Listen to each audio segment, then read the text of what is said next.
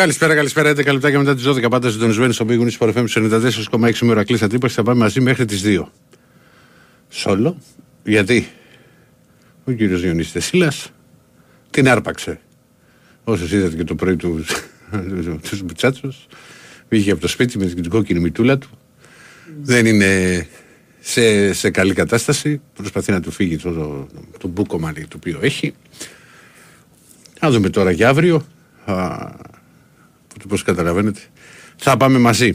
Μόνοι μας εδώ και με τον Τάκαρο που θα βάζει τις μουσικές. Σου έχω βρει τραγουδάκι, να ξέρεις, Τάκη. Θα σου το πω μετά.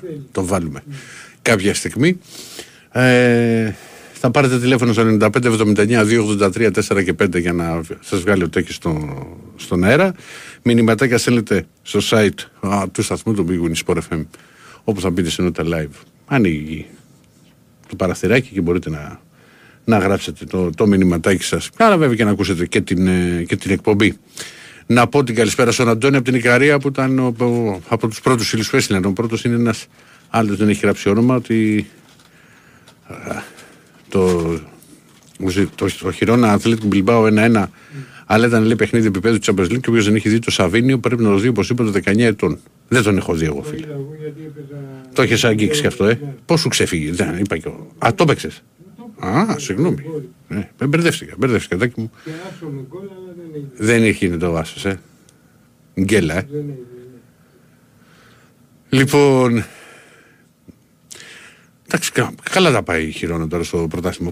Πού θέλεις να φτάσει, ρε Τάκη? Να πάρει το πρωτάθλημα. Ναι. Οκ. Αυτό περιμένω. Λοιπόν. Τι, το ξέρω, ρε φίλε. Όλο συνέχεια ένα μάτι. Δηλαδή αυτό, να φύγει ο Νοέμβριος, να μην ξανάρθει. Δηλαδή αυτό το πράγμα όλη την ώρα. 2 στα 3. Δηλαδή είναι κάπου κατά τα κουρασκόντου. Λέω σε κάτι 0 στα 3. Του ευχαριστηθείς, ρε παιδάκι μου. Απίστευτο, χάσα. Τα είδα όλα ανάποδα. Την καλησπέρα στο Στέλιο από το Ήλιον. Κρύο μου άρπαξε ο Νιόνιος. Εκεί που έπεσε η θερμοκρασία, γιατί μου λέει κοιμήθηκα και βγήκα έξω και έκανε ένα κρύο, έβρεχε το ένα το άλλο. Δεν τα αντέχει. Εδώ θυμάστε το πρωί που δεν μπορεί το air condition. Είναι λίγο κρυουλιάρης. COVID πόσες φορές κρυουλήσει, 2 ή 3? 5. Όχι ρε Τάκη. Λοιπόν, έχω στείλει μήνυμα να μου λέει σε πολλές εκπομπές και ποτέ δεν μου απαντάς. Αποκλείται, φίλε μου. Λέει να έχεις πέσει τώρα στην κέντα. Μια ερώτηση: εγώ πιστεύω ότι ο Ολυμπιακός θα συνεχίσει στο Europa League. Ο Ολυμπιακός για να συνεχίσει στο Europa League πρέπει να κερδίσει στη Γερμανία την Πέμπτη.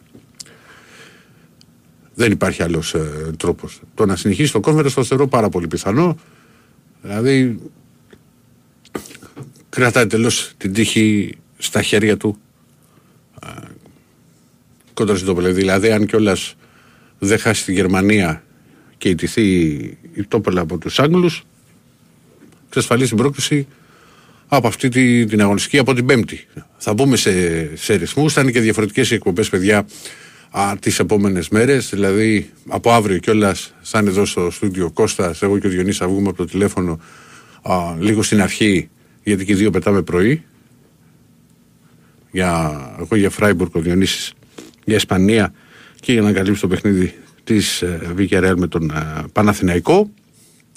Και μετά βλέπουμε τώρα Τετάρτη, Πέμπτη με τα παιχνίδια, θα δούμε. Πάντως θα έχουμε εδώ κανονικά. Λοιπόν, καλησπέρα στην Κάτω Αχαγία, καλησπέρα στο Γιάννη το Μούγκεν. Να πούμε ότι έχουμε μαζί μας φυσικά και τα άγραφα, να τα ανοίξω ήδη λοιπόν εδώ, γιατί έχουμε, ξεκινάμε από τώρα 12 και 4 με το πιο γευστικό δώρο από τα άγραφα 1977. Ένα χορταστικό τραπέζι 2 ατόμων με τα πιο λαχταριστά κρατικά που τα άγραφα 1977 σας προσφέρουν εδώ και 46 χρόνια. Άγραφα 1977, με το πιο γευστικό γύρο της Αθήνας. Με μπριζολάκια και με τα εκπληκτικά σπιτικά μπιφτεκάκια της Κυραλένης. Τα άγραφα 1977 έχουν την απάτη στην ακρίβεια με χορταστικές μερίδες και τίμιες τιμές. Τηλεφωνήστε τώρα στο 210-20-10-600 και ακούστε όλες τις προσφορές live. Άγραφα 1977 με 4 καταστήματα. 2 στα Πατήσια, 1 στη Νέα Σμύρνη και 1 στο Γαλάτσι Βεϊκού 111 με άνετο πάρκινγκ. Στείλτε τώρα μήνυμα στο πλαίσιο Messenger που βρίσκεται στην νότα live στο site του Sport FM, γράφοντας ονοματεπώνυμο και τηλέφωνο, για να δηλώσετε τη συμμετοχή και να μπείτε στην κλήρωση που θα γίνει πάντα στις 2 παρα 5 από τον τελευταίο ακροατή. Λοιπόν, καλησπέρα στον άντρα από την Αμαλιάδα. Για μια γνώμη για τον Πετρούσεφ. Ο Πετρούσεφ είναι. Τι έχουμε. Μισό λεπτό, γιατί χτυπάνε και τα τηλέφωνα. Και όταν χτυπάνε τα τηλέφωνα, το σήκωσε ο Τάκαρος. Αν μας πει ο Τάκαρος, έχει γίνει. Για βάλει λίγο ένα τραγουδάκι. Μισό λεπτό, παιδιά, να δούμε τι γίνεται. Τι έχω.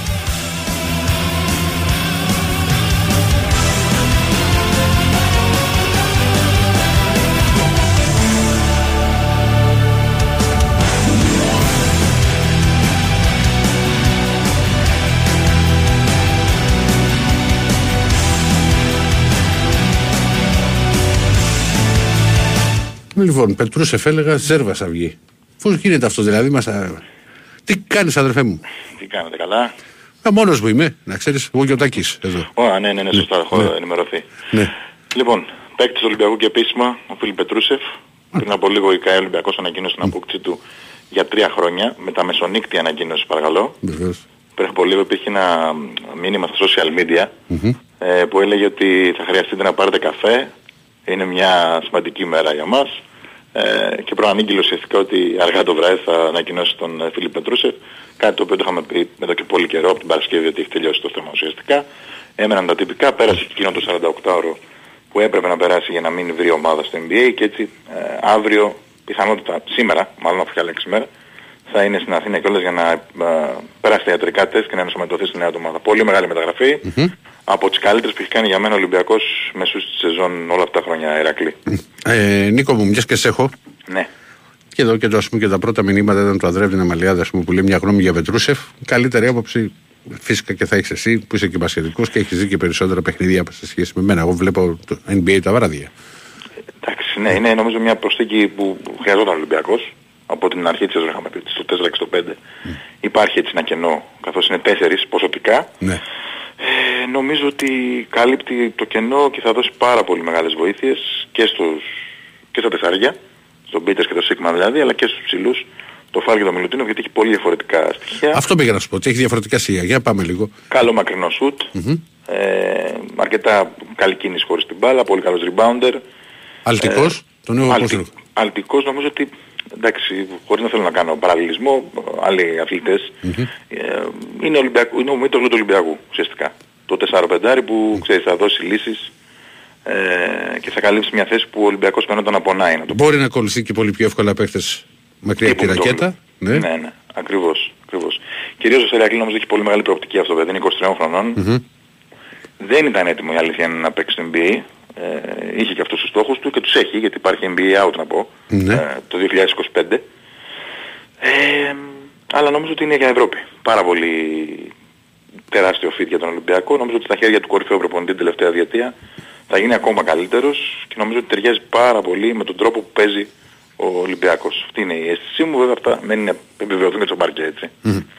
Βέβαια, τα πάντα είναι όλα στο γήπεδο, δεν συζητιέται. Αλλά είναι ένας παίκτης με μεγάλη προοπτική. Ακριβώς. Λοιπόν, ο Θάνος από την Νίκια. Τώρα που σε βρήκαμε εδώ, βρήκαμε παπά, θα θάψουμε 5-6. Λοιπόν, ο Θάνος από την Νίκια σε ρωτάνε να μας πει λέει ο Νικόλας αν θα διαφερθεί ο Ολυμπιακός για τον Ντόρση το καλοκαίρι που μοιάζει φευγάτος. Το καλοκαίρι, αν ο Ντόρση δεν έχει άλλη πρόταση και αν ο Ολυμπιακός έχει θέσει το ρόστερ του, πολύ πιθανό. Αυτή τη στιγμή δεν υπάρχει καμία διόρθωση. Το καλοκαίρι είναι μια άλλη συζήτηση γιατί είναι ένα παιδί με ελληνικό διαβατήριο εννοείται. Ναι, άλλη κουβέντα. Και δεν μπορείς να το αγνοήσεις έτσι. Έχει και τα καλό δέσιμο με τον Ολυμπιακό. Κάτσε να μείνει ελεύθερος γιατί όλο τέτοια ακούμε ότι φεύγει από τη Φενέρλα, ποτέ δεν φεύγει. Θα δούμε. Και αυτό είναι να ξέρεις, είναι βέβαια το φεύγουν οι παίχτες. Εγώ λέω στους φίλους του Ολυμπιακού να ζήσουν το σήμερα γιατί έχει κάνει 2 πολύ σπουδαίες προσθήκες ο Ολυμπιακός. Και να μην βάζουν συνέχεια καινούργια, ξέρεις, challenge να το πω έτσι, Ντόρση, ανανεώσεις. Μα ρε Νίκο τώρα, λες και πιέσαι τόσα χρόνια στο κουρμπέτι. Πάντα οι μεταγραφές δηλαδή δεν υπάρχουν 300 μέρες το χρόνο. Με ένα όριο όμως. Κάνα χειροπολία, αλλά σου λέω 300 μέρες το χρόνο τώρα, τι συζητάς. Έτσι. Λοιπόν, έγινε. Δεν έχει έρθει άλλο μηνυματάκι για να σου ειλικρινείς, οπότε... Ηρακλή μου, καλή εκπομπή. Να σε καλά Νίκο μου, σε ευχαριστώ πολύ. Ακούσατε και από τον Νίκο Ζέρβα λοιπόν την ανακοίνωση της ΚΑΕ Ολυμπιακός για τον Πετρούσεφ, παίκτης της για τα επόμενα 3 χρόνια. Και στο Φράιμπουργκ μου λέει να πω το ένα μεγάλο μου λέει ο Μιλτιάδης. Εντάξει, συνεννοούμαστε. Όταν είναι για φαγητό, τα ήδη βρίσκεις στην άκρη. Λοιπόν, ένας άλλος φίλος μου λέει: χτύπησε λέει και τα σου λέει 4€. Είχε φτάσει 4€ το πιτόγυρο σε κάποια. Γκουρμεδιά. Γκουρμεδία το συμπλέκει. Λοιπόν, 95-79 283-4 και 5 τα τηλέφωνα επικοινωνίας για να σας βγάλει ο Τάκαρος. Καλησπέρα και στο Βίρονο από τα Χανιά, στο Δημήτρη από Τυχείο, το φίλο του Παναθηναϊκού. Και πάμε Τάκαρε. Μην ξεχνάτε, τέτοια εποχή πέρσι λέγαμε, λέει, δεν κάνει ο Κάναν και ο Πίτερς. Το δίκαιο σου βουνό δηλαδή. Γιάννη μου, μαζί σου. Αυτά ακούγαμε.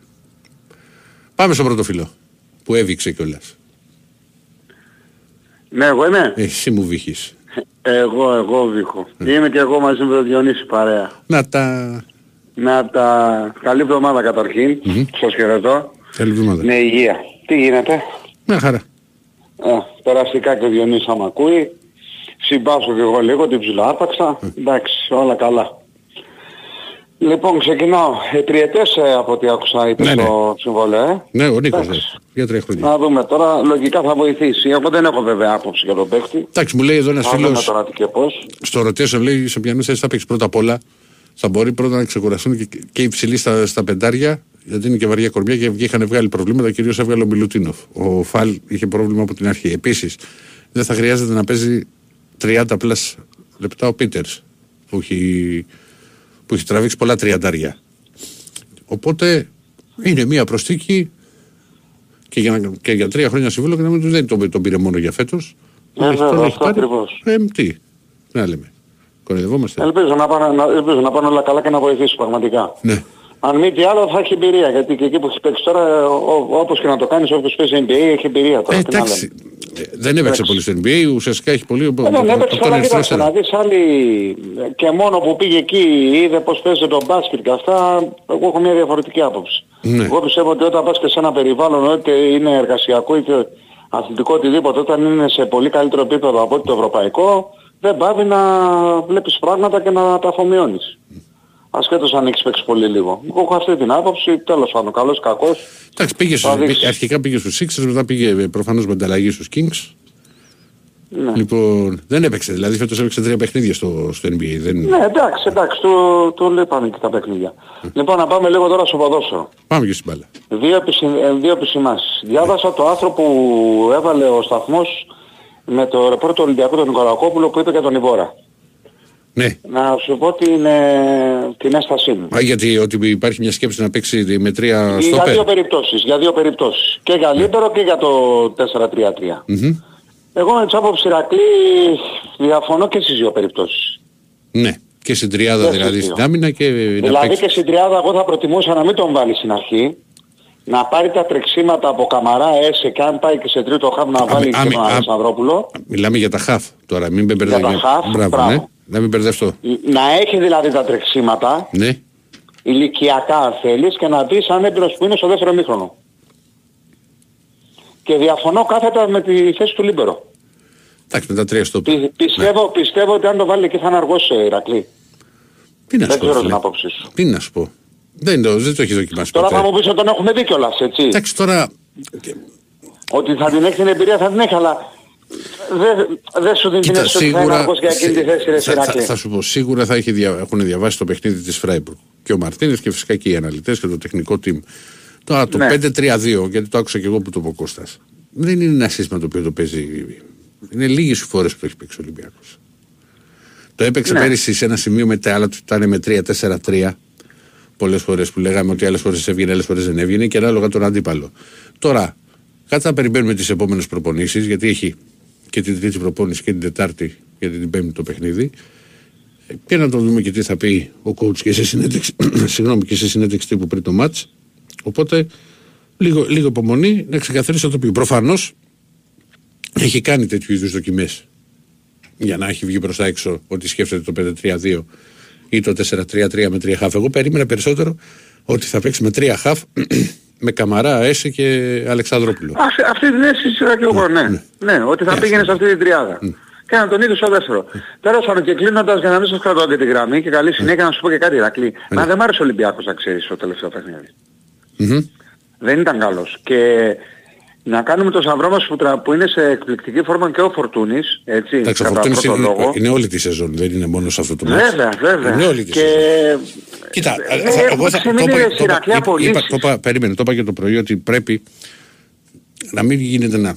Εντάξει, ας κερδίζει ο Ολυμπιακός, αλλά δεν μπορεί να καθαρίσει όλα τα μάτσα ο Φορτούνης. Γιατί κάποια στιγμή δεν θα καθαρίσει ένα μάτσα ο Φορτούνης. Μα αυτό ήθελα να σου πω, Ηρακλή. Κάτι πρέπει να γίνει. Δηλαδή, έχουμε ξεμείνει πολύ στον πάκο. Δηλαδή, να σου πω κάτι. Ανενεργός στην ουσία ο Σκάρπα. Δεν τραβάει ο Μπιέλ με τίποτα. Καρβάλιο εξαφανισμένος. Αν θέλεις ακόμα και στα εξτρέμ και ο Μπρίνιτς. Έτσι, εξαφανισμένος. Δηλαδή, στον πάκο δεν έχουμε και λύσεις πλέον. Δεν ξέρω τώρα τι θα γίνει με τα γραφικά ή όχι. Αλλά έτσι όπως είναι τα πράγματα. Δηλαδή, είναι πολύ μετρημένα τα κουκιά της Ηρακλής στον πάκο. Κοίτα, δεν είναι μετρημένα τα κουκιά, απλά δεν έχουν βοηθήσει οι παίκτες που περίμενες. Μα δηλαδή, αυτός σου λέω, δεν έχουν βοηθήσει. Δηλαδή, ναι. Δεν μπορείς να πεις ότι είναι μετρημένα τα κουκιά όταν υπάρχει ο Σολμπάκερ. Δεν μπορείς να πεις ότι είναι μετρημένα. Ναι, αλλά δεν σου έχουν τραβήξει ρε Ηρακλή. Το ξέρω, τι θέλεις, δεν μπορώ να σου πω κάτι. Εγώ θα ήθελα Μπίκελ τώρα λίγο, έπαιξε 20 λεπτά, αλλά του λείπανε φυσικά, του λείπε φυσικά ρυθμός. Δεν μπορεί να κρυφτεί το παιδί ο Μπρίνιτς. Δηλαδή να παίξει περισσότερο θα ήθελα στα επόμενα παιχνίδια. Υπάρχει, ξέρεις, δηλαδή πρέπει να ανέβει κάποια στιγμή ο PL, δηλαδή κάπου όπα. Τώρα και το λέω εγώ που έχεις ακούσει όλες τις εκπομπές και πώς έλεγα ότι μπορεί να βοηθήσει να παίξει πίσω από την ευθύνη. Αλλά εγώ συμφωνούσα μαζί σου με τον PL, δεν περίμενα τέτοια. Αλλά πρέπει να δείξει κάτι περισσότερο. Και δεν στέκομαι στη φάση. Δεν στέκομαι στη φάση. Δεν στέκομαι στη φάση. Για κάποιους που βγαίνανε, Ηρακλή, και κλείνω με αυτό. Και πρόσεξε, επειδή θα εξηγηθώ τώρα που θα το πω. Που έκανα λίμωνο που βρίζανε ρε Ηρακλή το μπουχαλάκι. Δηλαδή να σου πω κάτι, δηλαδή θα το πω, δεν μπορώ, θα σκάσω. Εάν τον είχαμε, ας πούμε, εγώ δεν σου λέω να ξεκινά και βασικός. Να τον είχα στον πάγκο ρε παιδί μου για να τον εβάλεις αλλαγή. Δηλαδή δεν θα μπορούσαμε να τον είχαμε στον πάγκο. Θυμάσαι τι άκουγες εσύ και εγώ που λέγαμε για τον μπουχαλάκι. Τι είχαμε ακούσει. Και τώρα έχουμε ξεμείνει, δηλαδή έχεις αυτή τη στιγμή μπουχαλάκι στην ομάδα να σε βοηθήσει, να μπαίνεις σαν αλλαγή. Εντάξει, αυτό το ρόλο πριν πρέπει να τον παίρνει ο Αλεξανδρόπουλος για να μας ειδικεύει. Ναι.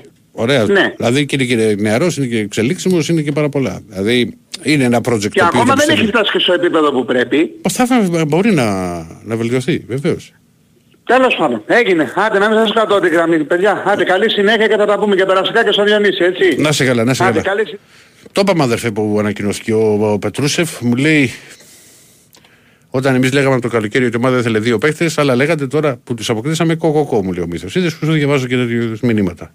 Λοιπόν, προφανώς, όπως τα λέγαμε και τότε, καλύτερα από όλους ξέρει ο προπονητής και το τεχνικό team. Ούτε εσύ ξέρεις Μύθη μου, ούτε εγώ ξέρω τώρα. Μπορεί ας πούμε να ήταν όντως στόχος ο Πετρούσεφ και να περίμεναν το να μείνει ελεύθερος από την NBA. Είχε συμβόλαιο ο Πετρούσεφ. Δεν μπορούσε να έρθει το καλοκαίρι. Σου φέρνω ένα παράδειγμα. Λοιπόν, παίχτης συμπορά μου λέει δεν υπάρχει. Μάλιστα λέει ένας άλλος. Ο ευγενής θα τους λέει ο Βρίνιτς, βρε βλαμμένε που μιλάς, 10 λεπτά πήγε πάλι, τι να πρωτοκάνει. Προφανώς δεν άκουσες. Γιατί ο βλαμμένος σου είπε ότι δεν μπορεί να κρυφτεί το παιδί που παίξε τόσο λίγο και του έλειπαν και χρόνια και ότι θέλω να το δω και σε άλλα παιχνίδια. Όχι Θεέ μου. Τι, πότε έχουμε διάλειμμα. Αν ευγή ήταν ο Ζέρβας. Πρώτος ακροατής Νίκος Ζέρβας. Τέλος. Λοιπόν, πάμε. Πριν πάμε στον επόμενο φίλο μου, γράφει ένα. Ο Σίγμα μου λέει 3 πόντους 24 λεπτά, μου λέει δεν κάνει. Δηλαδή, αν είχε βάλει 13 πόντους 24 λεπτά, θα έκανε.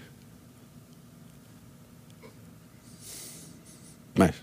Ένας άλλος μου λέει ότι ο Μαντί πρέπει να φάει πάγκο. Ο Μαντί ένα μάτσο έχει παίξει με την Τρίπολη που είχε δηλωθεί που ήταν τιμωρημένος να κτίσει την ποινή του. Δεν βγαίνει από την ενδεκάδα ο Μαντί. Άντε πάμε. Ναι, πρέπει να πάρει χρόνο πριν. Να βρεθούν τα παιχνίδια και τώρα πολλά, νομίζω ότι πρέπει να πάρει. Έχει κάτι ρε παιδί μου που και εμένα μου κάνει κλικ. Την καλησπέρα στο Χρήστο από το λιμάνι, εκεί στον Πειραιά που δουλεύει. Πάμε. Καλησπέρα Ηρακλή, Κονομάκος. Καλησπέρα κύριε Κονομάκο. Τι γίνεται, τι κάνουμε. Μια χαρούλα. Εγώ κοιμόμουν από το πρωί μέχρι τώρα το βράδυ. Φρεσκαδούρα. Ναι, και έκανα για να συνέλθω καμιά ώρα γιατί... βέβαια, μα κοιμάσαι από το πρωί μέχρι τώρα. Ναι, μέχρι να δω τις ειδήσεις. Οι ειδήσεις έλατε να δείτε. Εγώ άμα κοιμόμουν τόσες ώρες από το πρωί μέχρι το βράδυ, γλυκό θα ήθελα. Μέχρι να δω το βράδυ την ακύρωση της συνάντησης του Μητσοτάκη με το Ρίση Σούνακ. Μετά συνήλθα. Θέλω να πω... ότι οι ελληνοβρετανικές σχέσεις δεν πηγαίνουν καλά, όχι τώρα, αλλά από το 1974 που αρνηθήκαμε να φέρουμε τον βασιλιά. διότι ο βασιλιάς ήταν άνθρωπος των Άγγλων, όπως ο Καραμανλής ήταν άνθρωπος των Γάλλων. Βέβαια η Γαλλία με την Αγγλία τα πηγαίνουν καλά. Έχουν ορισμένες διαφορές, τις οποίες τις επιλύουν πολιτισμένα. Mm-hmm.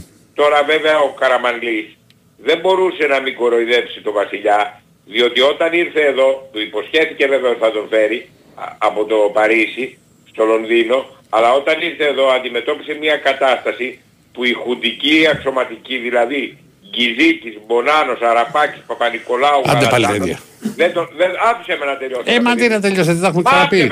Να σας θα τελειώσετε. Τελειώστε. Λοιπόν, δεν τον θέλανε οι χουντικοί.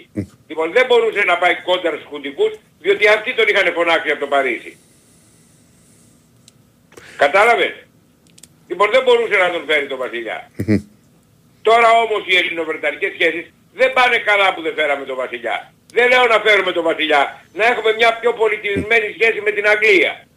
Δηλαδή να αναγνωρίσουμε τους 18 πρίγκιπες και πριγκίψες τους οποίους έχουμε. Τους οποίους δεν τους αναγνωρίζουμε για Έλληνες, ρε παιδί μου.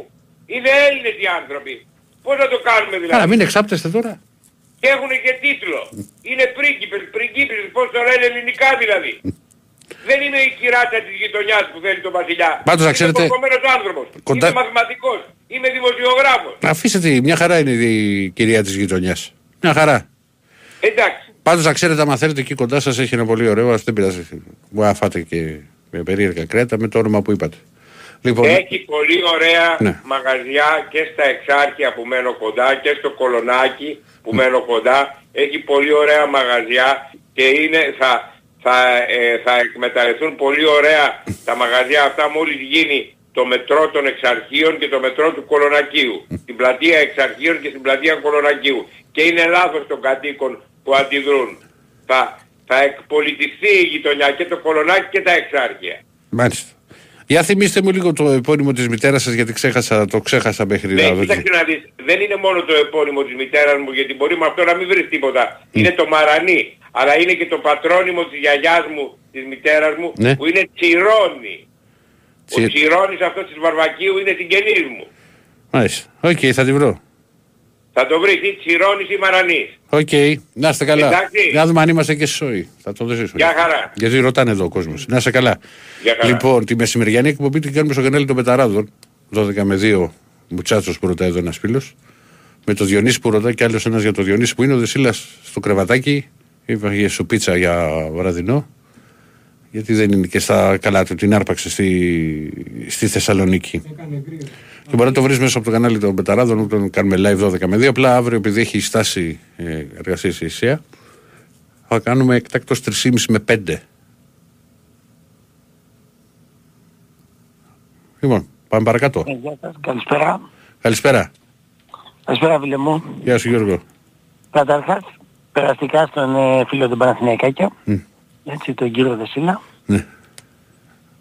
Τώρα, αν είσαι συγγενής με τον προηγούμενο, ναι, έτσι, νομίζω έχει δικαίωμα να μιλάει 3 φορές αντί για 2. Όχι, όχι, δύο. Εντάξει, εγώ έτσι πιστεύω. Δεν είναι καλό. Λοιπόν... τον έχουν φορτώσει, δεν είναι καλό λέει να φωνάζει στο θείο σου ντροπή και τέτοια. Καλά, θα το δούμε αυτό. Αν τον έχουν φορτώσει, αν είναι. Περίμενε. Θα το δούμε. Λοιπόν, βέβαια, η δημοσιογραφία μερικοί τα παρουσιάζουν και όπως θέλουν. Πιστεύω, μην βγει θείο σου και πίσω ότι δεν είναι. Όχι, γιατί έχω κάνει τέτοιο κόλλημα. Καλά, μακρινός θα είναι ούτως ή άλλως, δεν είναι δηλαδή. Μακρινός, κοντινός, οφείλει να μας το πεις όμως. Εννοείται, δεν έχω κρυφτεί ποτέ από τους ακροατές. Εντάξει, ωραία. Να πούμε και την καλησπέρα μου εδώ στον Στέφανο από το Βόλο. Μην τους κάνω τους φίλους που στέλνουν τα ονόματα τους. Πάμε. Λοιπόν, εάν πας στα Άγραφα, στα κάτω Πατήσια λέω, έχει 2 στα Πατήσια βεβαίως, ναι. Αν πας στα κάτω Πατήσια, στα Άγραφα, δεν ξέρω έχεις πάει εκεί στο μαγαζί. Όχι, γιατί δεν είναι στον δρόμο μου, αλλά θα πρέπει να πάω, δεν γίνεται. Κάθε μέρα τα λέω, αυτά τα μπιφτακάκια πρέπει να τα δοκιμάσω. Ήγαινε και θα στα φέρει μια σερβιτόρα που θα πηγαίνει μετά συνέχεια. Τώρα αδερφέ, εγώ πλέον έχω προσερθεί με τη γυναίκα μου, μια χαρά κυρίως. Καλά, πέρασα από εκεί και βλέπουμε. Λοιπόν, στα κάτω Πατήσια. Στην εκκλησία του Αγίου Δημητρίου. Λοιπόν, Αγίος Δημήτριος Όπλων. Τώρα... Τι έφαγες αν επιτρέπετε? τα πάντα. Χιλόπιτα. Πηγαίνω συνέχεια και τρώω συνέχεια.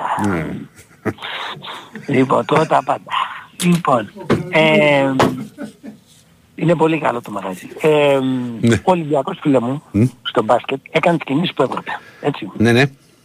Λοιπόν, πλέον δεν έχω κάποιο παράπονο. Θυμάσαι ότι έπαιρναν τηλέφωνο, έλεγαν λοιπόν παίκτες και τα λοιπά, τα θυμάσαι. Λοιπόν, δεν έχω κανένα παράπονο, έκανε τις κινήσεις που έπρεπε. Έτσι, συμπληρώθηκε, είναι κομπλέ η ομάδα. Έτσι. Όμως, δεν μπορεί, φίλε, να έχει γήπεδο ο Παναθηναϊκός, η ΑΕΚ, ο ΠΑΟΚ και εμείς να μην έχουμε. Τι είχε ακουστεί ότι θα γίνει κίνηση για το ΣΕΦ, αλλά δεν έχει όμως ακούσει κάτι ακόμα. Δεν έγινε όμως, φίλε. Τι να σου πω, δεν το ξέρω. Και δεν ρωτήσαμε και τον Νίκο. Δεν έστελες ένα μήνυμα που είχα το Ζέρβα. Αυτές οι ομάδες, φίλε μου, έχουν έσοδα. Και ο Ολυμπιακός δεν έχει. Αυτό είναι υγιής ανταγωνισμός. Θα πρέπει... Καλά, έχει έσοδα ο Ολυμπιακός από το γήπεδο, απλά δεν μπορεί να το εκμεταλλευτεί εξ ολοκλήρου. Δεν μπορεί να το εκμεταλλευτεί, αυτό δεν είναι δικό του. Εξ ολοκλήρου. Σου λέω ότι είχε ακουστεί, τώρα τι να σου πω. Περιμένουμε να δούμε τι θα γίνει. Για ρώτα και πες μας. Θα ρωτήσω τον Νίκο τώρα, αλλά τώρα από εβδομάδα. Γιατί, είναι και... γιατί βλέπω ότι ο Παναθηναϊκός ήταν 17ος στην Ευρωλίγκα και ότι από τότε που ο κύριος Γιαννακόπουλος πήρε το ΆΚΑ, ξαφνικά δίνει λεφτά γιατί σου λέει θα τα βγάλω. Τα βγάλω σου λέει, θα έχω έσοδα. Ενώ οι Αγγελόπουλοι δεν έχουν έσοδα από το γήπεδο, δεν μπορούν να το εκμεταλλευτούν. Έτσι, ενώ συναυλίες, ενώ διάφορα τέτοια, έτσι. Λοιπόν, θα δούμε τώρα στο ποδόσφαιρο, είδες ότι ο Παναθηναϊκός κόνταψε, έτσι. Κάπου δεν έχουν την ίδια άμυνα που είχαν πέρσι, δεν ξέρω τι φταίει, έτσι. Λοιπόν, γιατί άμα η άμυνα, βλέπω ότι στα ντέρμπι κάπως έτσι, εντάξει μην κοιτάς το παιχνίδι του Ολυμπιακού, ήταν 1-1 όταν διακόπηκε. Λοιπόν, δεν ξέρεις, μπορεί να το χάναν και αυτό. Λοιπόν, βλέπω ότι στα ντέρμπι κάπου... Ναι. Βλέπω ότι στα ντέρμπι κάπου δεν πατάνε καλά. Λοιπόν, έχουν κάποιο θέμα στην άμυνα, το οποίο δεν το είχαν πέρσι. Εντάξει, λοιπόν... ο Παναθηναϊκός και περισσότερα γκολ βάζει και δέχεται πιο εύκολα γκολ. Απλά το περίμενα γκολ στη Θεσσαλονίκη, για να μην ειλικρινείς. Το περσινό του όπλο ήταν η άμυνα. Ναι. Τώρα από τη στιγμή που δέχεται τα γκολ δεν μπορεί εύκολα να βάλει με τα 2 και 3, καταλαβες. Λοιπόν, αυτό είναι κάτι το οποίο πρέπει να βελτιώσει ο Ολυμπιακός, δηλαδή να μην τρώει τον γκολ, έτσι. Γιατί μπροστά θα βάλεις ένα γκολ. Εντάξει, ας πούμε, δεν σου λέω, παίζει και ο αντίπαλος, αλλά η φάση που φάγαμε τον γκολ από τον Πανετολικό, κάνει το λάθος ο Μπιελ, το κάνει σχεδόν ο Μπιελ, το κάνει κάτω από το κέντρο. Δεν μπορεί να φεύγει έτσι μια ομάδα και να τρέχουν όλοι για να μην προλαβαίνουν. Βέβαια, αυτός ο παίκτης που μπήκε στη μέση τώρα στο κέντρο της άμυνας, ο Μπιανκόν, πώς λέγεται. Ο Μπιανκόν, ναι. Πιστεύω ότι είχε 90% σωστές μεταβιβάσεις. Το παίζει μεγάλο ρόλο για αμυντικό, έτσι. Ναι, απλά θέλει παιχνίδια. Φαίνεται ότι ξέρει μπάλα, δηλαδή ότι μπορεί να βγάλει την ομάδα μπροστά. Από την άλλη όμως έχασε και μονομαχίες. Δηλαδή και φαίνεται ότι δεν είναι έτοιμος ακόμα. Ναι, αλλά κοίταξε να δεις. Όταν έχεις 90%-95% σωστές μεταβιβάσεις, να σου πω ότι αρκετά γκολ που έχουμε φάει είναι από λάθη της άμυνας στη μεταβίβαση. Έτσι. Όχι, περισσότερο έχουμε φάει γκολ στο transition από ότι σε αυτό που λες. Όπως τον γκολ που φάγαμε από τον Πανετολικό, όταν βρίσκουν χώρους, εκεί υπάρχουν περισσότερα θέματα. Δεν είναι τόσο ότι έχει κάνει ένα λάθος ο Φρέιρε, που τη γύρισε πίσω με τη Φράιμπουργκ. Δεν λέω μόνο για φέτος, γενικά λέω, δηλαδή όταν είχαμε μπα, όταν είχαμε σισε, έτσι, γινόντουσαν λάθη στην πάσα, στο πώς έβγαινε η ομάδα, έτσι, αυτός δηλαδή, όταν λέμε ότι έχει 95% σωστές πάσες, είναι σημαντικό αυτό, έτσι. Τώρα, σχετικά... Ναι, αυτά. Κάτι για ένα τελευταίο. Μπορεί να έχουμε μιλήσει τώρα 7-8 λεπτά, αδερφέ, και αύριο μέρα είναι. Ένα τελευταίο για το φίλο σου. Ότι ο Παναθηναϊκός δεν ιδρύθηκε το 1908, έτσι, γιατί τότε δεν υπήρχε λέξη Παναθηναϊκός. Καλά, εντάξει τώρα. Αυτός σου ήρθε να πεις τώρα βραδιάτικο. Έγινε. Έλα. Λοιπόν, την καλησπέρα στον Κώστα, από το φίλο της ΑΕΚ από την Ιρλανδία. Στο Μίτς, που υπογράφει Μίτς 7. Στο Δημήτρη τον Ολυμπιακό από τη Βραζιλία, που βρίσκεται αυτή τη στιγμή. Όπως έρχονται τα μηνύματα. Ναι, μετά τις τάσεις εργασίας, γιατί εντάξει, υπάρχει εκπομπή, πληρωνόμαστε γι' αυτή, οπότε. Αφού μπορούμε να αλλάξουμε ώρα, αλλάξαμε ώρα, θα είναι πιο μικρή, θα είναι 1,5 ώρα σε σχέση με 2. Ότι έχει ακουστεί αυτό είπε, αδερφέ. Ότι το είχε πει, λέει, ο ίδιος Αγγελόπουλος, αν θυμάμαι καλά, στην εκδήλωση μου λέει για το Σπανούλι μπροστά στις κάμερες και τον κόσμο. Ναι, αλλά από τότε δεν έχει υπάρξει ουσιαστική εξέλιξη. Αυτό λέω εγώ. Λοιπόν, πάμε τα καρέ. Πάμε. Για Άγραφα να στέλνετε. Πάμε. Πού πάμε? Πάμε. Έλα ρε Μακή. Τι κάνεις? Καλησπέρα. Καλά είμαι. Ο Νικόλας, ο Ζέρβας, μάλλον έχει κάνει και αυτός αρθροσκόπηση. Από ναι, στο γόνατο έκανε μια επέμβαση. Ναι. Ομοιοπαθής δηλαδή. Και ο Σταύρος έκανε. Ο Κοντροφήμιος επίσης. Ναι. Μάλλον όπως είπα, γεράματα, αδερφέ. Γεράματα. Η επιδημία, πώς είναι η γρίπη. Και εγώ έχω θέμα, αλλά δεν είναι τώρα. Όπου τους λέω ότι έχω αυτό, μου λένε κι εγώ, και ο γνωστός μου, και ο Α. Και να πω στο φίλο που μου λέει δεν ήταν ωραίο αυτό που ζωτηθήλα ότι την άρπαξε Θεσσαλονίκη. Μα την άρπαξε Θεσσαλονίκη, δεν λέμε όταν κρύωνει κάποιος. Ναι, έτσι ακριβώς. Δεν πάει ποδοσφαιρικό ρε αδερφέ το θέμα, δηλαδή μην βλέπετε φαντάσματα. Ο Διονύσης. Διονύση Κρουλιάρης αδερφέ. Κάτω εμείς έχουμε τρομερή υγρασία. Ειδικά η περιοχή δικιά μας, Λεχενά, Βάρδα. Από υγρασία άλλο πράγμα. Αλλά μάλλον ο Διονύσης έχει τώρα στην Αθήνα μαλακώσει, ναι, έχει, να μην το πω διαφορετικά. Καλά το είπες εσύ. Ναι. Εσύ τι έπαθα? Είχα πάει στο φούρνο να ψωνίσω. Ναι, ναι. Τι πείραμα, αν επιτρέπετε? Θυμάσαι που σου λέω ξεχνάω ονόματα, μπορεί να σε βλέπω μπροστά μου και αντί να σε πω Ηρακλή να σε πω Γιώργο, τέλος πάντων. Όχι, μπορείς να κάνεις άλλο, να ξέρεις. Άκου. Μπορείς να λες γεια σου γίγαντα και αυτά. Δεν μπορώ τέτοια. Ναι. Και μπερδεύομαι και γίνομαι ρόμπα. Ναι. Λοιπόν, είμαι στο φούρνο, βλέπω μέσα στη βιτρίνα σπανακόπιτα. Ωραία. Τυρόπιτα. Κασερόπιτα. Ναι. Ήθελα να πάρω διάφορα. Και κασερόπιτα και σπανακόπιτα και τυρόπιτα. Κάτσε. Και έχω κολλήσει, όχι λέω βάλε μου δύο σπανακόπιτες, έβλεπα το σπανάκι, το γνώρισα. Ότι είναι σπανακόπιτα. Μπορούσα να πω το όνομά της. Δεξιά στη μια γωνία, τι έβλεπα ρε Ηρακλή? Να ξέρω, χαλβά. Μπουγάτσα, ωραία. Μπορούσα να πω και βάλα μου και δύο μπουγάτσες. Γιατί δεν σου ερχόταν η μπουγάτσα? Δεν μου ερχόταν στο μυαλό η μπουγάτσα, το όνομα. Και σκέφτηκα μετά. Λέω οι Θεσσαλονικές γιατί φημίζονται για την μπουγάτσα. Και έτσι μου ήρθε η Ηρακλή. Και διάβασα τώρα, μπήκα, και είναι τα πρώτα συμπτώματα του Αλσχάιμερ. Στο λέω αυτό. Και εγώ ξεχνάω ονόματα. Γιατί εγώ τα ξεχνάω πολύ πιο πριν από σένα. Πολλές φορές. Και μάλιστα ένα από τα συμπτώματα είναι κάμποσα. Πας να σχηματίσεις μια φράση και σου βγαίνει λάθος λέξη. Και λες τώρα τι είπα. Εντάξει ρε, μα και την μπουγάτσα ξέχασες. Ναι. Κόλλησες. Προχτές που μίλησα με ποιον, με τον Μιαούλη. Να είδες, έσπαγα το κεφάλι μου τώρα να βρω το Μιαούλη. Και αντί να πω στην πρόταση άγονται και φέρονται, τι είπα? Άρονται και φέρονται. Και λέω ρε Μάκη, τι είπες? Και μου είχε συμβεί και αυτό στο φούρνο. Και λέω Μάκη ψάξε στο ίντερνετ να δεις τα συμπτώματα. Το λέω και σε κάποιους, γιατί πάνω από τα 65 αρχίζουν τα πρώτα συμπτώματα. Εύχομαι να μην έρθουν γρήγορα, να σε έρχονται αργάρια. Τελικά την πήρες η μπουγάτσα? Ναι, εννοείται ότι την πήρα. Την έχαγες, την απόλαυσες? Πήρα για τα εγγόνια, για το σπίτι, για διάφορα, δεν πήρα μόνο. Λοιπόν, έχεις πάμε τώρα. Και τώρα έχεις πια σκευές, έχω τρομερό κόλλημα με τις πίτες εγώ. Δεν μπορώ να τους κόψω. Όχι, με τα γλυκά δεν πεθαίνω. Πολύ γλυκό. Σοκολάτες, πάστες, ό,τι είναι γλυκό, καλά τον καφέ που πίνω δεν μπορείς να φανταστείς τη ζάχαρη βάζω μέσα. Ο Χριστός και η Παναγία δεν πίνεται. Δεν. Αυτοί που δεν βάζουν ζάχαρη ξέρεις ότι πάνε για τρέλα. Έχετε το υπόψη σου γι' αυτό. Εγώ δεν βάζω ζάχαρη καθόλου χρόνια. Γι' αυτό το λέω. Δηλαδή είμαι έτοιμος. Πάμε λίγο στο παιχνίδι γιατί είπαμε πολλά. Για Κωνσταντίνου και για Κικυρίκου. Είπαμε πολλά. Είδες όμως ότι ο Οικονομάκος από τότε που κατάλαβε ότι είναι θείος σου ύψωσε τη φωνή του σήμερα. Αυτά τα βλέπεις. Το βλέπεις αμέσως. Αντιστά να σου πανιψέ. Άκουσε με. Λοιπόν Ηρακλή, να τους καλωσορίσουμε τους παίχτες στο μπάσκετ και τους δύο. Να τους ευχηθούμε τα καλύτερα και για τους εαυτούς τους και για την ομάδα μας. Πάμε παρακάτω. Το ποδόσφαιρο Ηρακλή δεν ήμασταν καλοί στο ποδόσφαιρο προχθές.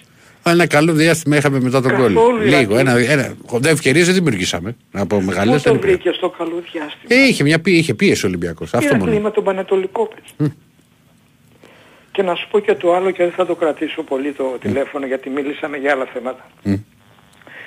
Εάν δεν παίζουμε με παίχτες που να παίζουν το, ή να είναι εξτρέμ ή να παίζουν το ρόλο του εξτρέμ, δεν μπορούμε να κάνουμε τίποτα, και θα σου πω γιατί. Γιατί δεν μεγαλώνουμε το γήπεδο, Ηρακλή. Όταν η ομάδα που επιτίθεται δεν έχει εξτρέμ, είτε τα μπακ είτε τα χαφ να παίξουν το ρόλο του εξτρέμ, όπως ο Μπρίνιτς που μπήκε μέσα και ήταν στη γραμμή, ρε παιδί μου, που πρέπει να είναι το εξτρέμ. Πρέπει να μεγαλώνεις το γήπεδο, ώστε η άμυνα του αντιπάλου να ανοιχτεί και αυτή, ώστε τα center for να βρουν χώρο. Αλλιώς δεν πρόκειται, Ηρακλή, να κάνουμε τίποτε. Γιατί έβλεπα τον BL που ήταν αριστερό εξτρέμ, υποτίθεται. Μα δεν είναι εξτρέμ. Ναι, αλλά όμως έτσι όπως τον είχε βάλει ο προπονητής μας, έπρεπε να παίζει το ρόλο του αριστερού εξτρέμ. Και ήταν συνέχεια, συνέκλεινε προς τη θέση του σεντερφόρ. Με αποτέλεσμα ο ταλέπορος ο Κίνη να είναι πάντα μόνος του. Και το γήπεδο, όπως είδες, έγειρνε από δεξιά. Γιατί από δεξιά ανέβαινε ο Ροντινέ. Μα ο Ροντινέ είχε τις περισσότερες επαφές με την μπάλα. Ναι, στο μάτι. Οι σέντες του όμως δεν ήταν καλές. Δεν ήταν καλές, συμφωνώ. Είχε όμως συνεργασίες με το Φορτούνι, με το Μασούρα, έβρισκες παίχτη μπροστά του να συνεργαστεί. Από εδώ όταν λέει ο Κίνη, που δεν έχει και αριστερό πόδι καθόλου, δεν είχε να συνεργαστεί με κανέναν. Εδώ και κλείνω, και καλή συνέχεια και περαστικά στο Διονύση. Και στον Νικόλα και στο Διονύση. Λοιπόν, καλή εκπομπή να κάνεις. Λοιπόν, την καλησπέρα στον Κωνσταντίνο από το Λονδίνο, σε έναν άλλο φίλο από το Λονδίνο που δεν έβαλε όνομα, στο Χάρη από την Αγγλία. Έχθε μου.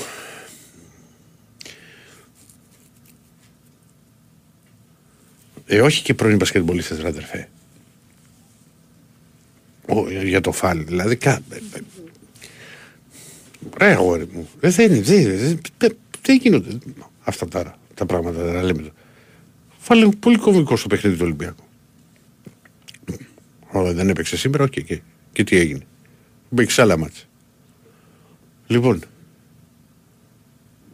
Τάκη, προχωράμε. Για Άγραφα να σε λέτε. Καλησπέρα. Καλησπέρα, τι κάνετε? Μια χαρά. Δύο θα είστε σήμερα? Έλα. Ο Λάμπρος είμαι από Καρδίτσα, καφενείο Θρύλος. Α, γεια σου ρε Λάμπρο. Τι κάνετε, δύο δεν είστε σήμερα? Όχι, μόνος.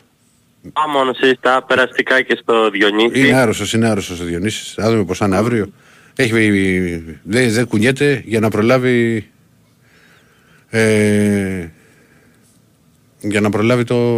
θέλω να μην χάσω το ταξίδι τώρα στην Ισπανία, το καταλαβαίνω, δεν κουνιέται, δεν βγαίνει από το σπίτι. Καλά κάνει, ναι.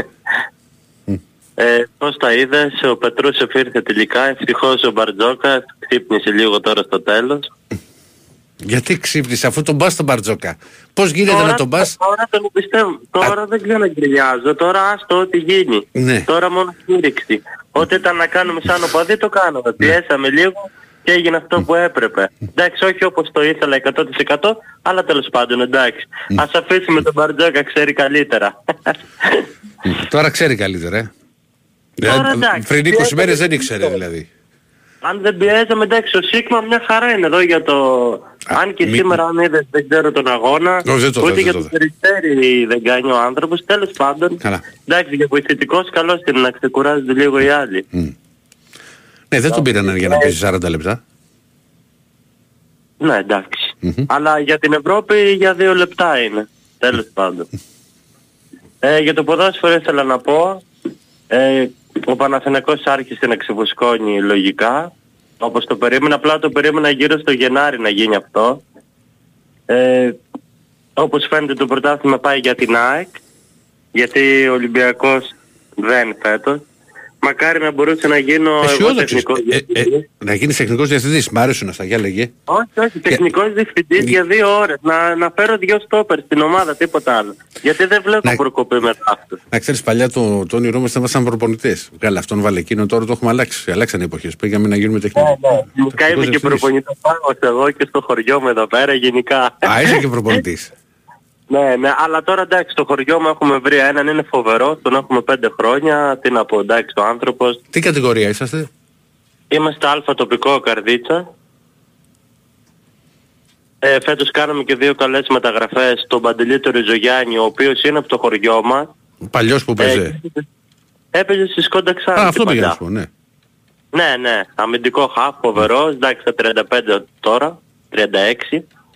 Αλλά εντάξει, ξεχωρίζει σαν τη μήγα μέσα στο γάλα ο άνθρωπος. Mm-hmm. Και πώς το λένε, και εντάξει ρε Ηρακλία, έχεις καμία ελπίδα ο Ολυμπιακός να πάρει πρωτάθλημα όπως τον βλέπεις? Κάτσε ρε αδερφέ, γιατί να μην έχει ελπίδα? Είσαι πολύ απεσιόδοξος εσύ. Πολύ απεσιόδοξος. Μεταγραφές θα τις κρίνω το Μάιο, γιατί αν πω τώρα, άστο, είναι 90% αποτυχία. Καλύτερα να τις έκανα εγώ τις μεταγραφές. Ποιοι σου έχουν γλιτώσει? Για φέτος. Ναι, ποιο είναι το 10%? Ο Έσε, ο οποίος για μένα δεν είναι εξάριο άνθρωπος, είναι οχτάρι. Mm-hmm. Και ο Ορτέγκα, ο οποίος θέλει χρόνο, που όντως φαίνεται καλός. Όλοι οι άλλοι είναι, πάρ' τον ένα και χτύπα τον άλλον.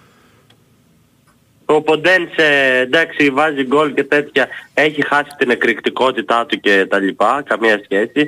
Εντάξει, αυτός δεν τον θεωρώ μεταγραφή του Κορδόν, μιλάω για τις μεταγραφές... Δεν είναι μεταγραφή Κορδόν ο Ποντένσε. Ναι, ναι, μιλάω για τις μεταγραφές Κορδόν. Απλά του είπαν ότι υπάρχει αυτή η περίπτωση και τι θα λέγει, ότι δεν που κάνει ο Ποντένσε. Ναι, εντάξει. Άμα αλλάζουμε τεχνικούς διευθυντές, τώρα λέει αθλητικός διευθυντής στο Κορδόν, επικεφαλής για τρεις ομάδες. Τεχνικός διευθυντής ο Άλφης, εντάξει, άμα είναι να πάω και εγώ ρε παιδιά για 3 ώρες, τουλάχιστον να φέρω 2 στόπερ. Γιατί με αυτούς δεν βλέπω προκοπής, τα αλήθεια. Ναι, θα πάρεις στόπερ ο Ολυμπιακός, για να ξέρεις. Ναι, χωρίς εσένα, με όλο το σεβασμό Λάμπρομο, αλλά θα πάρει. Ναι. Πήγαινε σκάστα και φέρε μου έναν από την Ισπανία, από οποιαδήποτε ομάδα της Ισπανίας, ένα βασικό στόπερ, δεν λέω ασέτον και φέρε. Τι να πω, εντάξει, να μην κρατάω και τη γραμμή, αυτό ήθελα να πω. Έγινε. Καλή συνέχεια. Να σε καλά. Και φεύγουμε από τον τεχνικό διευθυντή και πάμε. Έπεσε. Πρέπει να προλάβει τη θέση. Ναι. Καλημέρα. Μέρα, αγόρι μου. Τι έγινε, τι κάνετε? Τι κάνεις βασικά? Καλά είμαι. Εντάξει. Έπαιρνα από χθες, να ξέρεις. Και δεν μπορούσα να του μιλήσω εκεί που βρισκόμουν το βράδυ στο Διονύση. Μιλήμε άρρωστος, είμαι χάλια. Μου στέλνε μηνύματα, να ξέρεις. Ο Λιονύσης νέμισε, εντάξει, θα περάσει. Είναι ευαίσθητος. Το έχει. Το κρύο του αρέσει όμως το condition, ναι. Όχι. Εσένας αρέσει και δεν του αρέσει. Ναι. Εγώ είχαμε... Μου λέει έχει έξω 28 βαθμούς, θα έχουμε και μέσα 28 βαθμούς. Κάτσε ένα αδερφέ του πλέον. Και εγώ αυτή τη φιλοσοφία. Ναι ρε φίλε, εντάξει, το καταλαβαίνω. Αλλά ήταν υπερβολικός. Ήταν και μέρες που είχε ζέστη. Είμαστε και το στούντιο είναι πολύ μικρό μέχρι να πάμε στο καινούριο. Που πάμε τώρα από αρχές Ιανουαρίου με το νέο έτος. Δεν γίνεται. Έχω βγάλει σεζόν με φίλο τώρα, ας πούμε, που του άρεσε το ερκοντήσεων στο 16 όλη μέρα, 18. Αδερφός, πόσα κιλά ήταν ο φίλος? Από 90 μέχρι 100 κάτι έπαιζε, ανάλογα. Ναι, ανάλογα και το ύψος. 1,70. Ναι, οπότε, όπως καταλαβαίνεις, ζεστόλος ήταν ο άνθρωπος. Πω, να γίνεται εκεί μέσα, να μην μπορώ. Είχα ρωτήσει το τέλος. Δεν σου λέω τώρα, ρε παιδί, να πάει στους 16 και όλα αυτά, δηλαδή, δεν είμαι τρελός. Αλλά, εντάξει, αν το ανάψεις, ρε παιδί μου. Να έχεις δροσιά μέσα. Όχι, εγώ δεν μπορώ. Φρέσκο που λένε και στην Κεφαλονιά. Όχι, παιδιά, βγάλουμε την πέτσα μας καλύτερα, δεν παίζει. Εγώ αντιθέτως δεν μπορώ την πολύ τη ζέστη, φίλε. Πεθαίνω. Δηλαδή το χειμώνα. Κοίταξε, τη ζέστη δεν νομίζω να την μπορεί κανένας. Νομίζω ότι όλοι προτιμάνε το κρύο. Όχι, ενώ και στο σπίτι. Δηλαδή θα ανάψω το καλοριφέρ, το ένα το άλλο. Δηλαδή κάποια στιγμή θα πάω να ανοίξω το παράθυρο. Δεν μπορώ. Να μπει λίγο παγωμένος αέρας. Καλά, πλέον καλοριφέρ και παράθυρο δύσκολο. Πασόκ πολύ αυτό που λες τώρα. Είναι πασοκικός συνδυασμός. Γιατί? Επειδή πλέον το καλοριφέρ το ανάβουμε 2 ώρες και συγκεντρωνόμαστε πλήθος να δούμε. Εντάξει. Βέβαια το καλοριφέρ, να ξέρεις, είναι ο καλύτερος τρόπος θέρμανσης, έτσι, με διαφορά. Όλα τα άλλα είναι air condition τώρα και αυτά είναι για πλάκα, δεν είναι. Αλλά πλέον δεν ανάβει κανένας καλοριφέρ στις πολυκατοικίες και σε αυτά, δηλαδή. Δεν είσαι πολυκατοικία. Αυτό είναι ένα μεγάλο πρόβλημα, φίλε. Και το έχει και ο αδερφός της γυναίκας Μπούσος. Που είναι και σε πολυκατοικία και με λίγα διαμερίσματα. Το καταλαβαίνω, φίλε. Όταν δεν έχει ο άλλος, τι θα κάνει? Όχι, προφανώς. Τι θα κάνει? Ένα σπίτι δεν πειράζει, μην το ανάψω. Δηλαδή θα είμαι με το που φάνε στο σπίτι.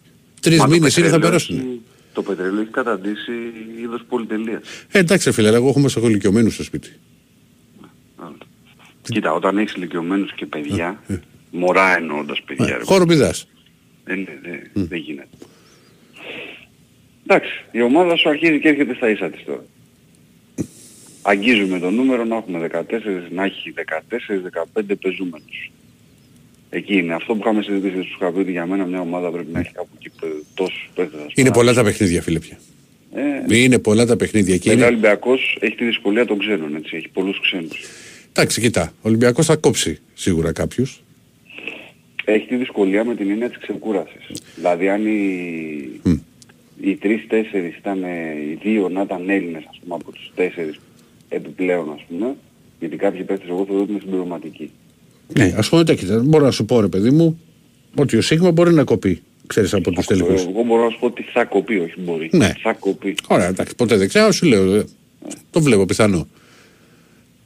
Και κάποιος το. Λογικά από το. Μιλουτίνο Φαλ. Καλά, Μιλουτίνο Φαλ. Μιλουτίνο Φαλ Κάναν, Πίτερς, Πετρούσεφ, δεν κόβονται αυτοί. Και μετά ψάχνεις τον επόμενο. Ένας θα είναι, πιστεύω θα είναι ή ο Μακίσικ ή ο Μπρασδέικης. Δηλαδή. Δεν χωράνε και οι δύο. Δεν ξέρω αν χωράει ένας από τους δύο, είναι και ο Γκος στη μέση. Ναι. Και ο Ολυμπιακός εκεί θα ψάχνει. Βέβαια εκεί υποτίθεται ότι θα κατέβει με τον Μήτρο Λόγκ σαν Έλληνα, ας πούμε. Mm-hmm. Και θα ψάχνει μετά ένα τριάρι να βάλει το Μακίσικ. Πιο πιθανό είναι αυτό το σενάριο να είναι ο. Αυτό πιστεύω και εγώ, κάπως έτσι θα πάει. Εντάξει. Έχει δυσκολίες το ρόστερ του Ολυμπιακού, έχει δυσκολίες. Και έχει και, για μένα έχει και αριθμίες, δηλαδή ο Έλληνας ο Λαρετζάκης, ας πούμε, mm-hmm. για δεύτερο τριάρι, γιατί εγώ εκεί το λογίζω στον Ολυμπιακό, έχει ποιοτικό χάσμα σε σχέση, ας πούμε, με αυτό που θα περίμενες. Ο Λαρετζάκης έχει... Στην καλή του μέρα είναι παιχταράς. Όχι, έχει μεταπτώσει την απόδοσή του, δηλαδή είναι σταθερός. Αυτό είναι το, για μένα το μειονέκτημά του. Υπάρχουν, ας πούμε... Παιχνίδια στα οποία δεν τα ξεχνάς, όπως έκανε πέρυσι στο ξεκίνημα το περσινό στην Ευρωλίγκα, μας θυμάσαι, με Μπαρτσελώνα, με Ρεάλ. Τα βάζα από παντού. Από παντού. Τι θέλει, με σπάσιμο μέση, τρίποντο θα μπαινε. Λοιπόν, πρέπει να αποκτήσει όμως σταθερότητα στο παιχνίδι του και ξέρεις και να μην θολώνει μέσα στο μάτς. Αυτό πιστεύω. Γιατί θολώνει. Άμα δεν του βγουν οι πρώτες προσπάθειες, μετά μπορεί να πάρει κάποια τραβηγμένη. Χάνεται λίγο. Ο Λαριτζάκης ανανέωσε φέτος, δεν ανανέωσε. Ναι. Δεν ξέρω, εμένα μου κάνει αυτό το πράγμα όταν ανανεώνουν κάποιοι παίκτες. Εγώ δεν το θεωρώ τυχαίο, να ξέρεις. Ότι παρουσιάζεται μια κάμψη. Γιατί γενικά δεν είναι καλά φέτος. Δεν είναι δηλαδή ότι είναι αυτό το roller coaster πάνω κάτω. Εγώ ένα παιχνίδι δεν θυμάμαι να έχει κάνει φέτος. Ποιο ήταν το παιχνίδι που καθάρισε με τις βολές που είχε με την Παρτίζαν, ήτανε. Ναι, καλά, και το Super Cup είχε κάνει στο πρώτο μάτι που ήταν και είχε βάλει 67 τρίποντα. Άστο το Super Cup. Το Super Cup εγώ δεν το μετράω καθόλου με την έννοια που ξαναπεί. Για μένα είναι παιχνίδι προετοιμασίας. Ξεκάθαρα το είχα πει. Εγώ το είχα πει από πριν τουλάχιστον. Αλλά δεν ξέρω. Τώρα εντάξει, ο Πετρούσεφ που παίρνει ο Ολυμπιακός είναι σημαντικός παίκτης. Βέβαια αυτό που άκουσα για το NBA out, να ξέρεις, δεν ξέρω κατά πόσο είναι καλό. Αλλά δεν μπορείς να τον πάρεις αυτό το παίκτη αν δεν το βάλεις στο NBA out. Κατά πάσα πιθανότητα. Εντάξει, ξέρεις, μακάρι το παιδί να κάνει παπάδες, αλλά πήγε σε δύο ομάδες και δεν έπαιξε. Καλά, το σίγουρο είναι ότι θα χρειαστεί χρόνο να βρει ρυθμό τώρα. Δηλαδή. Τώρα δεν ξέρω αν θα περιμένει. Όλοι περιμένουν τώρα ότι ο Πετρούσεφ θα μπει μέσα από τον πάγκο ξανά και θα βάζει 15 πόντους. Καλά, δεν θα γίνει και Γκάρνετ. Δεν γίνεται. Εντάξει. Εγώ θεωρώ ότι θα χρειαστεί χρόνο να βρει ρυθμό αρχικά. Εννοείται, να μπει στα συστήματα. Ναι. Και το ότι δεν έπαιξε το NBA, εντάξει, δεν σημαίνει και κάτι απαραίτητα. Όχι, πολλοί παίχτες. Και ίσως να μην ήταν και έτοιμος να το κάνει ακόμα αυτό το πράγμα. Δηλαδή με μισή χρονιά στον Ερυθρό, μια χρονιά στον Ερυθρό Αστέρα, ας πούμε. Δεν ξέρω κατά πόσο. Μα το κάνουνε πολλές φορές. Δηλαδή, κοίτα, να σου το πω διαφορετικά. Ο Βεζέκοφ πέρυσι. Να μιλήσουμε τώρα δηλαδή και για την τελευταία διετία. Εντάξει, τώρα μιλάς για παίκτες που ήταν στον Αφρό, Βεζέκοφ και ο Μίσιτς. Ό,τι και να έκανε. Και οι δύο. Ωραία, βάλουμε και το Μίσιτς στην εξίσωση. Ναι, εντάξει, γιατί για μένα είναι ίδια κατηγορία. Μη σου πω ότι ο Μίσιτς είναι και πιο. Σου λέω τώρα, δεν χρειάζεται. Και ο Βεζέκοφ πέρυσι που βγήκε και MVP στην Ευρωλίγκα. Που τα βάζει από το σπίτι του, που λες πώς γίνεται πάλι και κομβικότατος. Και βλέπεις και σε μία ομάδα... Το καλοκαίρι θα είναι πίσω. Δεν ξέρω αν θα είναι πίσω. Δεν νομίζω ότι είναι έτσι απλά τα πράγματα, γιατί έχει συμβόλαιο. Ήδη ακούγονται σενάρια για ανταλλαγή. Και παρόλο που λέγει και το καλοκαίρι ο Φόξ ότι είναι φοβερός, ότι δεν χάνει τρίποντο, ότι είναι παίκτης που μπορεί να μας βοηθήσει, βλέπεις ότι δεν παίζει. Δεν είναι εύκολο μόνο. Το NBA δεν είναι εύκολο. Νομίζουν όλοι επειδή έχουν ανοίξει τα σύνορα. Είναι πολύ εύκολο να δοκιμαστείς είναι πολύ δύσκολο να πιάσεις. Για μένα υπάρχει πολύ μεγάλη διαφορά σε αυτό το πράγμα. Δηλαδή το να πάνε οι παίχτες πλέον εκεί είναι εφικτό. Δεν είναι όπως ήταν παλιά που ήταν απαγορευμένη η γη. Αλλά δεν είναι εύκολο να μείνεις εκεί και να καθιερωθείς εκεί πέρα. Πρέπει για μένα να έχει το παιχνίδι σου κάτι το οποίο δεν το έχουν οι άλλοι. Ή να βρεθείς σε ομάδες που δεν έχουν στόχους. Οι Kings που βρεθεί ο Βεζέγκοφ, ας πούμε, είναι μια ομάδα με στόχους. Και θες να σου πω κάτι. Τώρα σου... Εμένα δεν μ' αρέσουν σαν ομάδα. Όχι, δεν νομίζω ότι δεν χώρα για να πάρει 18 λεπτά για 20 στους Kings. Ναι, αλλά τι γίνεται. Για μένα το first unit που έχουν οι Kings είναι παίχτες που έχουν απαιτήσεις. Δεν είναι μια ομάδα που έχει παίχτες σε κάποιες θέσεις που δεν έχουν απαιτήσεις απαραίτητα. Ο Μίσιτς, ας πούμε, πήγε στην Οκλαχώμα, έλεγε δεν θέλει να πάει στην Οκλαχώμα γιατί η Οκλαχώμα δεν έχει ομάδα για πρωτάθλημα και θέλει να είναι σαν ανταγωνιστική ομάδα. Η Οκλαχώμα έχει φτάσει και είναι πρώτη, δεύτερη, τι είναι στην περιφέρεια. Δεν έχω κοιτάξει τώρα. Και δεν έχει πατήσει παρκή ο Μίσιτς. Τρομερό, Δεν είναι δύσκολο. Και ο Παπα-Νικολάου, εγώ σου έχω ξαναπεί, ο Παπα-Νικολάου για μένα όταν έφυγε από την Μπαρσελόνα για να πάει στην NBA ήταν το καλύτερο τριάρι στην Ευρώπη. Λίγος στο Houston έπαιξε. Κάποια μάτσα. Περίμενε εκεί στη γωνία να βαρέσει κανένα σουτ, στο τέλος τον έφαγε μάγκα. Δεν είναι εύκολο να κάτσεις. Εντάξει, ας πούμε, επίσης, τώρα μιλάμε για παίκτη... Ο Αμπρίλης. Εντάξει, ναι, ο Αμπρίλης. Ο Σπανούλης έπαιξε. Δεν έπαιξε. Καλά, εντάξει, άστο. Αυτό ήταν περίεργη ιστορία, γιατί έπεσε και σε περίεργο προπονητή, ήταν πολλά που ξαναλέω. Ναι, ρε παιδί μου, αλλά θα μπορούσε να γίνει. Και δεν το ήθελε, Κοίτα, εμένα ας πούμε που πάντα τον έχω σε εκτίμηση, δεν περίμενα ποτέ ότι δεν θα βγαζούσες κάτι χρονιά που έφυγε, πήγε στο Πόρτλαν και όλα αυτά και σε ομάδα τότε που δεν είχε στόχους. Ο Παπαγιάννης, φίλε. Γιατί για το ύψος του και με το σουτ που γιατί είχε και από τότε είχε ένα σουτάκι από τα 4-5 μέτρα. Όχι τρίποντο και αυτά. Αλλά μιλάς για μια περίπτωση η οποία πουθενά δεν έχει καταφέρει να καθιερωθεί με την έννοια του να είναι top κατηγορίας. Γιατί και στη Φενέρ ξεκίνησε με 15 πόντους στα 2-3 πρώτα παιχνίδια και άμα δείχνει τα στατιστικά... Και τώρα παίζει ο Μότλη. Ναι, και τα στατιστικά του από το 4ο, 5ο παιχνίδι και μετά είναι μηδενικά στη σειρά. Δεν είναι, εντάξει, το τι κάνουν οι παίκτες... Κοίτα, πήγαινε στο NBA, επειδή το παρακολουθείς, το πρώτο πράγμα που πρέπει να κάνεις είναι να δουλεύεις 3 φορές περισσότερο από τους άλλους για να μπορείς να σταθείς. Δεν γίνεται διαφορετικά. Και να δουλεύεις ενώ παίζεις Δευτέρα, Τετάρτη, Παρασκευή. Χαίρομαι πολύ. Και βγαίνει την προηγούμενη, πριν από κάνα 2 εβδομάδες και βγαίνει ο Μίσης και είχε πει ότι δεν αντέχεται να παίζεις κάθε 2 μέρες. Επειδή κάποιοι το βλέπουν εδώ που έχουμε μια φορά και λένε έλα μωρέ εντάξει και τι έγινε που παίζουν Τρίτη, Παρασκευή και τέτοια, δεν είναι εύκολα πράγματα αυτά. Και στην Αμερική έχουν και τα ταξίδια. Τελευταία κουβέντα.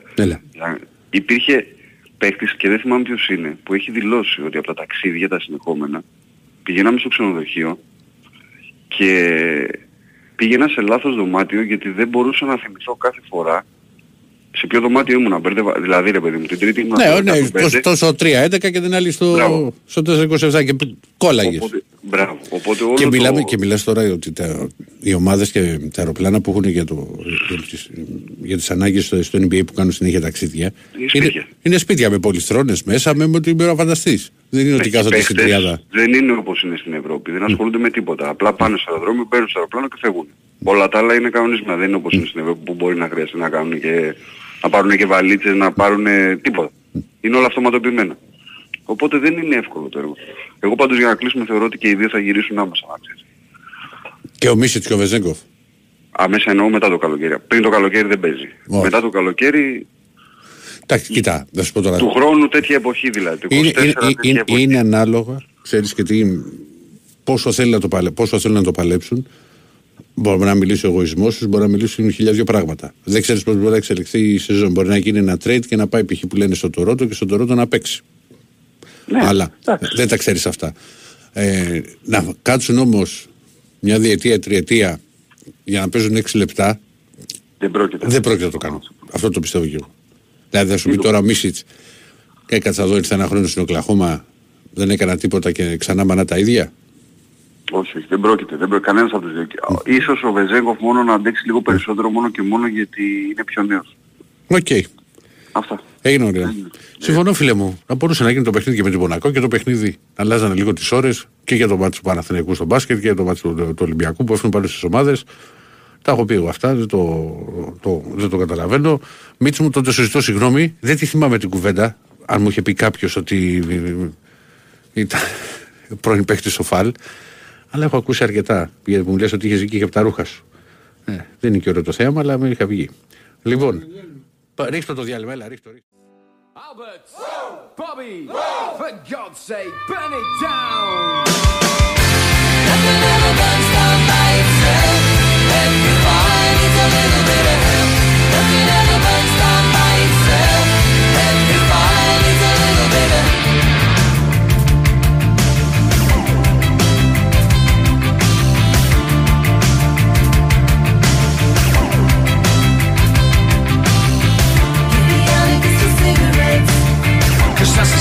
He's ever gonna get. Iriana gets his cigarettes. Bobby just hasn't learned it yet. Iriana gets his cigarettes. The times are changing, but he just forgets. Iriana gets his cigarettes. He's gonna choke on his harmonica, Albert. Nothing ever burns down by itself. Everybody needs a little bit of help. Nothing ever burns down by itself. Everybody needs a little bit of help.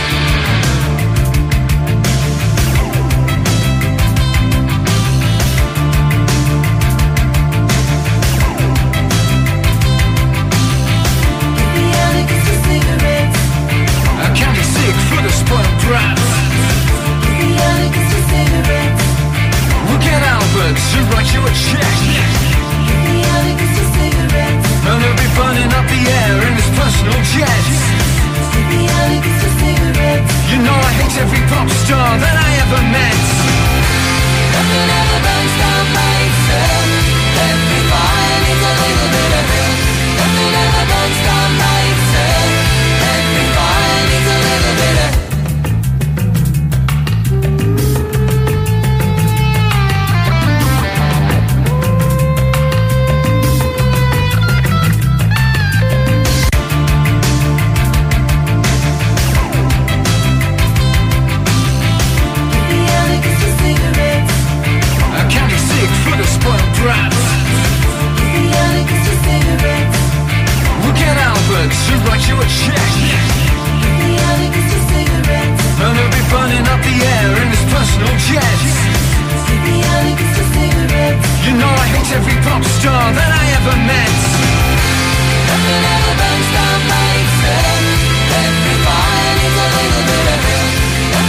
burns down by itself.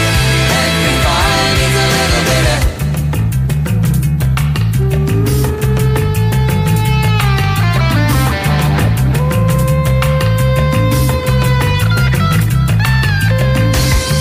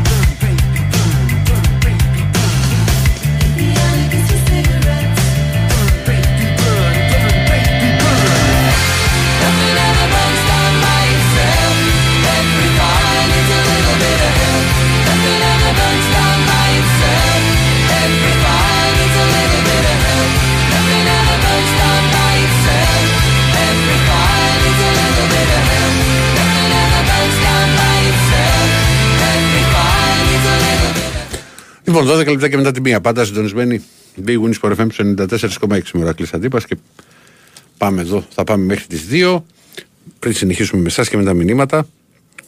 γιατί έχω το χρόνο να τα διαβάσουμε και όλα, να τα διαβάσω κιόλα. Λοιπόν, έχουμε το πιο γευστικό δώρο από τα Άγραφα 1977, ένα χορταστικό τραπέζι 2 ατόμων με τα πιο λαχταριστά κρατικά που τα Άγραφα 1977 σας προσφέρουν εδώ και 46 χρόνια. Άγραφα 1977, με το πιο γευστικό γύρο της Αθήνας, με μπριζολάκια και με εκπληκτικά σπιτικά μπιφτεκάκια της Κυραλένης. Τα Άγραφα 1977 έχουν την απάντηση στην ακρίβεια, με τίμιες τιμές και χορταστικές μερίδες. Τηλεφωνήστε τώρα στο 210-20-10-600 και ακούστε όλες τις προσφορές live. Άγραφα 1977 με 4 καταστήματα. 2 στα Πατήσια, 1 στην Ιασμίνη και 1 στο Γαλάτσι Βέικο 111 με άνετο πάρκινγκ. Στείλετε τώρα μήνυμα στο πλαίσιο Messages που βρίσκεται ενότητα live στο site του Big Win Sport FM, γράφοντας ονοματεπώνυμο και τηλέφωνο για να δηλώσετε τη συμμετοχή και να μπείτε στη σημερινή κλήρωση που θα γίνει στις 2 παρά 5. Λοιπόν, ο Καμπενιέλε τη ΣΑΕΚ που με ρωτάει εδώ ένας φίλος αν έχω άποψη, όσες φορές τον έχω δει είναι εξαιρετικός. Εξαιρετικός. Τώρα ο Δήμος από την Καστοριά. Δήμο μου, αν περάσουν αυτά τα τελικά που λες, σε κόβω για διακοπές στο Πριγκιπάτο, που έλεγε ο Οικονομάκος. Προβλέψει για την Πέμπτη. Φράιμπουργκ Ολυμπιακός 1-2 τελικό. ΑΕΚ Μπράιτον 2-0 τελικό.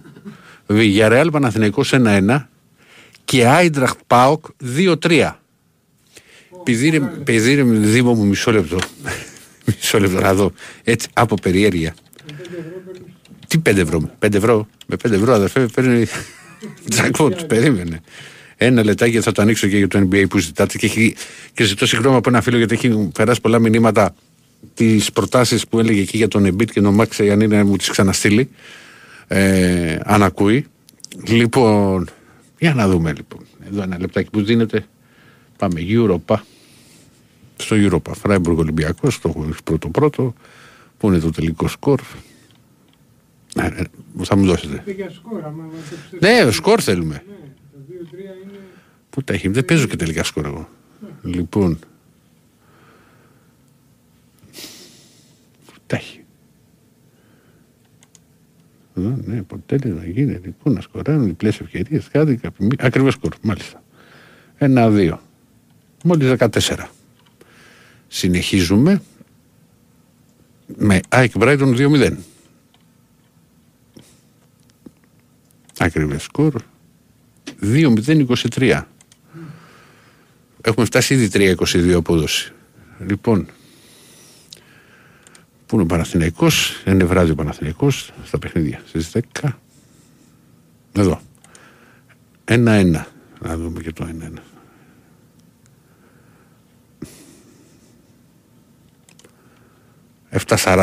Έπεθε δίποτα από 14 και 23 σε 7-40.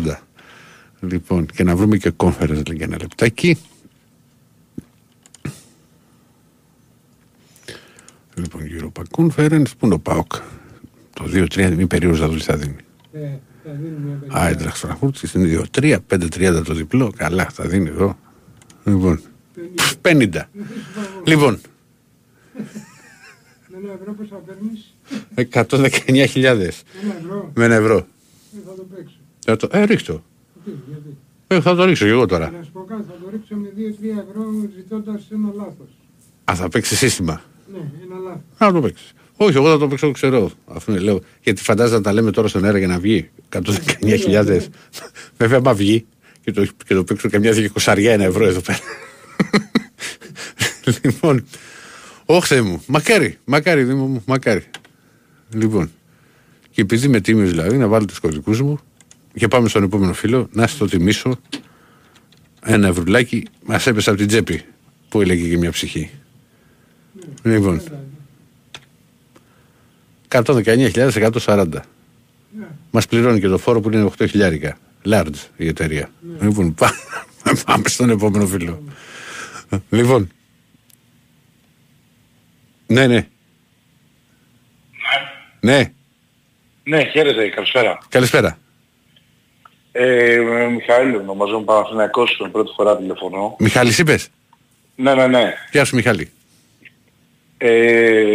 Πήρα πιο πολύ τηλέφωνο γιατί για τους καταστροφολόγους του Παναθηναϊκού. Α, τη λες για γκρίνια τώρα από την ήττα. Ναι. Και πήρα πιο πολύ ουσιαστικά για να περάσω ένα μήνυμα, γιατί εντάξει.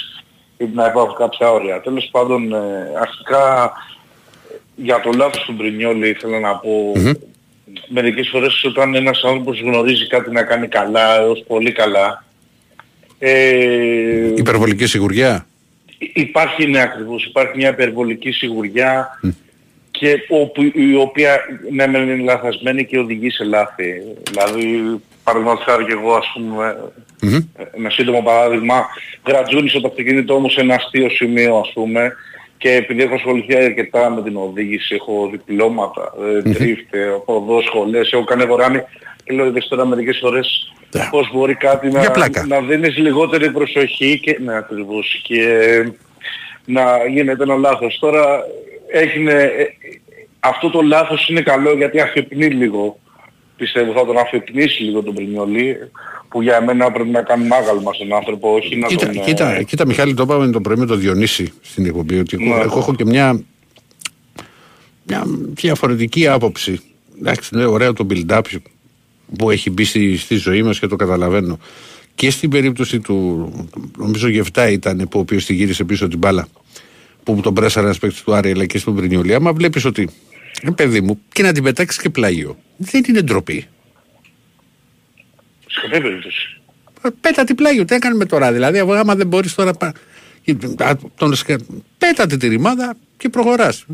Μόνο πλάγιο και κόρνερ. Στείλ την έξω από το γήπεδο αυτό. Το είχα πει και σε παιχνίδια του Ολυμπιακού. Εγώ που καμιά φορά ξέρεις κάνανε τα λάθη έξω από την περιοχή. Και λέω, μα είναι δυνατό ρε παιδί μου. Δεν πειράζει, δεν μπορείς. Δεν είναι ντροπή. Πέτα τη στο αράουτ και προχωράμε.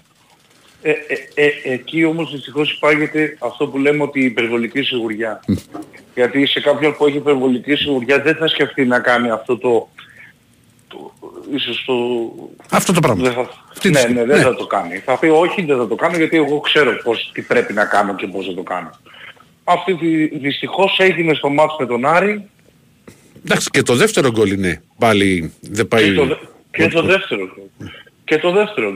Ο Τζούρισης νομίζω που δεν πάει στην μπάλα. Ναι. Και αυτή τη στιγμή η διαφορά πιστεύω η οποία είναι μεγάλη από πέρσι είναι ότι υπήρχε ένας Μάγνουσον και ένας Ρούμπεν οι οποίοι μπορούσαν να κάνουν ένα build-up από πίσω, ενώ αυτή τη στιγμή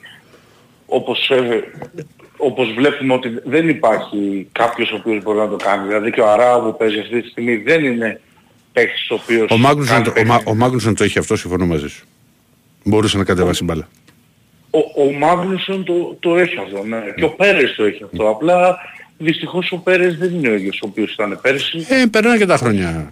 Δεν είναι το ίδιο. Μα σύμφωνο, είναι μεγάλος. Έχει μεγαλώσει αυτός, δεν είναι εδώ. Δεν ξέρω αν είναι 34-35. Εντάξει, δεν ξέρω πώς. 33 είναι. Αλλά μια χρονιά μπαίνει, δεν είναι έτσι απλά. Ναι, ακριβώς, και δυστυχώς αυτό το πράγμα έχει χαθεί. Έτσι γίνεται λάθη. Τώρα έχουμε μείνει με έναν Γεβδάη ο οποίος είναι κορώνα γράμματα πιστεύω εγώ κάθε παιχνίδι του. Δηλαδή υπάρχει άγχος, βλέπω υπάρχει άγχος, παίρνει την μπάλα και λες τώρα γαμώ το τι θα γίνει, τι θα κάνει. Και δυστυχώς είναι και οι παίκτες οι οποίες γίνανε οι προσθήκες του καλοκαίρι, οι οποίες όπως ο Βιλένα ας πούμε που... Είχε ξεκινήσει βασικός στα πρώτα παιχνίδια στη σεζόν. Ναι, είχε ξεκινήσει, αλλά είδαμε τι λάθη γίνανε, ειδικά ας πούμε με την Ρεν και με... Δηλαδή έγιναν κάποια τραγικά λάθη τα οποία οδηγήσανε δυστυχώς σε γκολ, έτσι. Εντάξει, δεν είμαι άνθρωπος που ρίχνει μονατομικές ευθύνες, είναι ομαδικό το άθλημα, αλλά είναι μερικές φορές που είναι φως φανάρι ότι κάποιος θέλει, ας πούμε, έτσι. Και δυστυχώς ο Βιλένα που ήρθε με... Παλιά υπάρχει κόσμος που παίζαμε football manager, ας πούμε, και τον ξέραμε... Τώρα βρήκες άνθρωπο. Έχω κάει με football manager, δηλαδή δεν είναι μόνο ότι... Πάντα, όταν έπαιρα το καινούριο football manager, πρώτο που έκανα εγώ έπαιζα με Ολυμπιακό. Μετά όμως, έφτανα σε σημεία τώρα υπερβολικά, δηλαδή να παίρνω... Braintree Town και εντάξει να με ρέτε να παίζω Αγγλίες μικρές από conference. Μπράβο. Εντάξει, αυτό είναι το πολύ δύσκολο. Ναι. Εντάξει, αυτό είναι πολύ δύσκολο. Αλλά στο manager, κακά τα ψέματα, ναι, πολλοί από τους παίχτες που ανακαλύπταμε παίζαμε, μετά τους έβλεπα και παίζαν κανονικά. Μα ακριβώς. Ακριβώς αυτό. Εγώ όταν ο Μπέρις ήρθε στο Παναθηναϊκό και δεν τον ήξερε κανείς, εγώ έκανα πάρτι μόνος μου. Ο Μπέρις... Δεν τον είχα πάρει ποτέ. Δεν μου είχε τύχει. Είχε τύχει. Γιατί ο Τόνι... Δηλαδή λέγανε Βιλένα, Βιλένα, λέω πέρα ποιος Βιλένα. Ο Τόνι Τριντάντελ Βιλένα που πήγαινε και έφτασε στη Ρεάλ και στη Τζέλση, ήρθε στον Παναθηναϊκό. Με μέσο όρο 9. Δηλαδή εντάξει, γι' αυτό είναι κάποιοι παίκτες που και ο Τζούρις ας πούμε ήταν καλός σε αυτά, αλλά... Εντάξει, τώρα έχω αρκετά χρόνια να παίξω. Δηλαδή τους καινούριους τους έχω χάσει δηλαδή για να σας καταλάβει. Έχω να παίξω μια πενταετία, δεν βγαίνει με τίποτα. Όχι, εντάξει, πλέον έχει αλλάξει το παιχνίδι και είναι, εμένα μου φαίνεται ότι είναι... Δηλαδή για να παίξεις σοβαρά το παιχνίδι πρέπει να αφιερώνεις φοβερό χρόνο. Δεν γίνεται αυτό. Όχι. Με τα προγράμματα που έχει ατομικά, προπονικά, τέλος πάντων δεν βγαίνει. Απλά θέλω να πω ότι είναι κάποιοι παίκτες που είναι μανατζερικοί ας πούμε και τους βλέπεις έρχονται στις ομάδες ελληνικές ή αυτά και τελικά αποδεικνύονται ότι... Πώς το λέγανε το Ρουμάνο το Σέντερφορ που είχε πάρει ο Ατρόμητος πέρυσι, τον είχε. Πέρυσι πρόπερσι. Παγάλο που λένε στο μάνατζερ. Ο Ρουμάνος σου ήτανε. Σέντερφορ. Ο Ρουμάνος. Ντάνι ήταν το μικρό του. Αλιμπέκ. Αλιμπέκ, πώς λέγονταν. Νομίζω ότι τον έπαιρνε από μια ομάδα μεγάλη. Τον είχες στη Βίτα και έκανε εκεί το τσιμπούσες. Με λίγα χρηματάκια. Ας έχουμε καεί τώρα. Τέλος πάντων, ναι, έχουν περάσει αυτά. Τέλος πάντων, εγώ αυτά ήθελα να πω. Ο Γιωβάνοβιτς, το μόνο που το τελευταίο πράγμα που θέλω να αναφέρω, με συγγνώμη για να προχωρήσω να γελάς, είναι ότι το μόνο το οποίο δεν καταλαβαίνω είναι ότι, εάν και είμαι άνθρωπος που, επειδή πάλι συζητάμε για το παιχνίδι, μου αρέσει το rotation, μου αρέσει να μπαίνουν θέσεις παίκτες, μου αρέσει. Απλά δυστυχώς βλέπουμε ότι σε κάθε παιχνίδι η εντεκάδα είναι ένα ένιγμα. Δηλαδή ακούω και τον Προέδρο και τον κύριο Νικολογιάννη και τον κύριο Θανασίου να δούμε ποιος θα παίξει, ποιος θα κάνει το ράνι. Εμένα μου φαίνεται αυτό λίγο ότι γίνεται λίγο ένα μπάχαλο. Αυτή τη στιγμή, δηλαδή λες, ποιος κάνει, 1, 2, 3, 4, 5, 6, 7, ωραία. Αυτοί. Πάμε με αυτούς. Οι υπόλοιποι όταν αξιοκρατικά από τις προπονήσεις κερδίσουν μια θέση, όπως έκανε π.χ. ο Ιωαννίδης και πλέον είναι βασικός από το Σπόρ, να πούσε έκλεισε τη θέση ο Ιωαννίδης.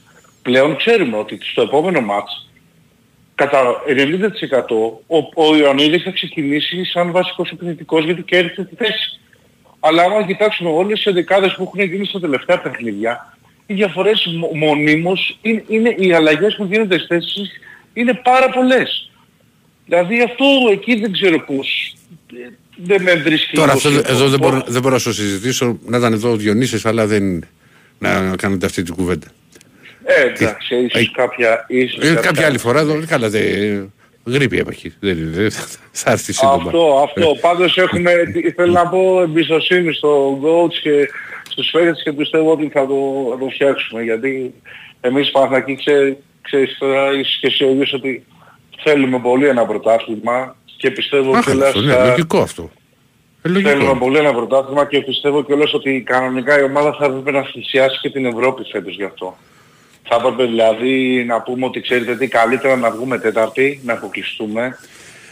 Έχω διαφορετική άποψη και δεν μιλάω για τον Παναθηναϊκό, μιλάω για όλες τις ομάδες, θα πεις ότι να αφήσει την Ευρώπη.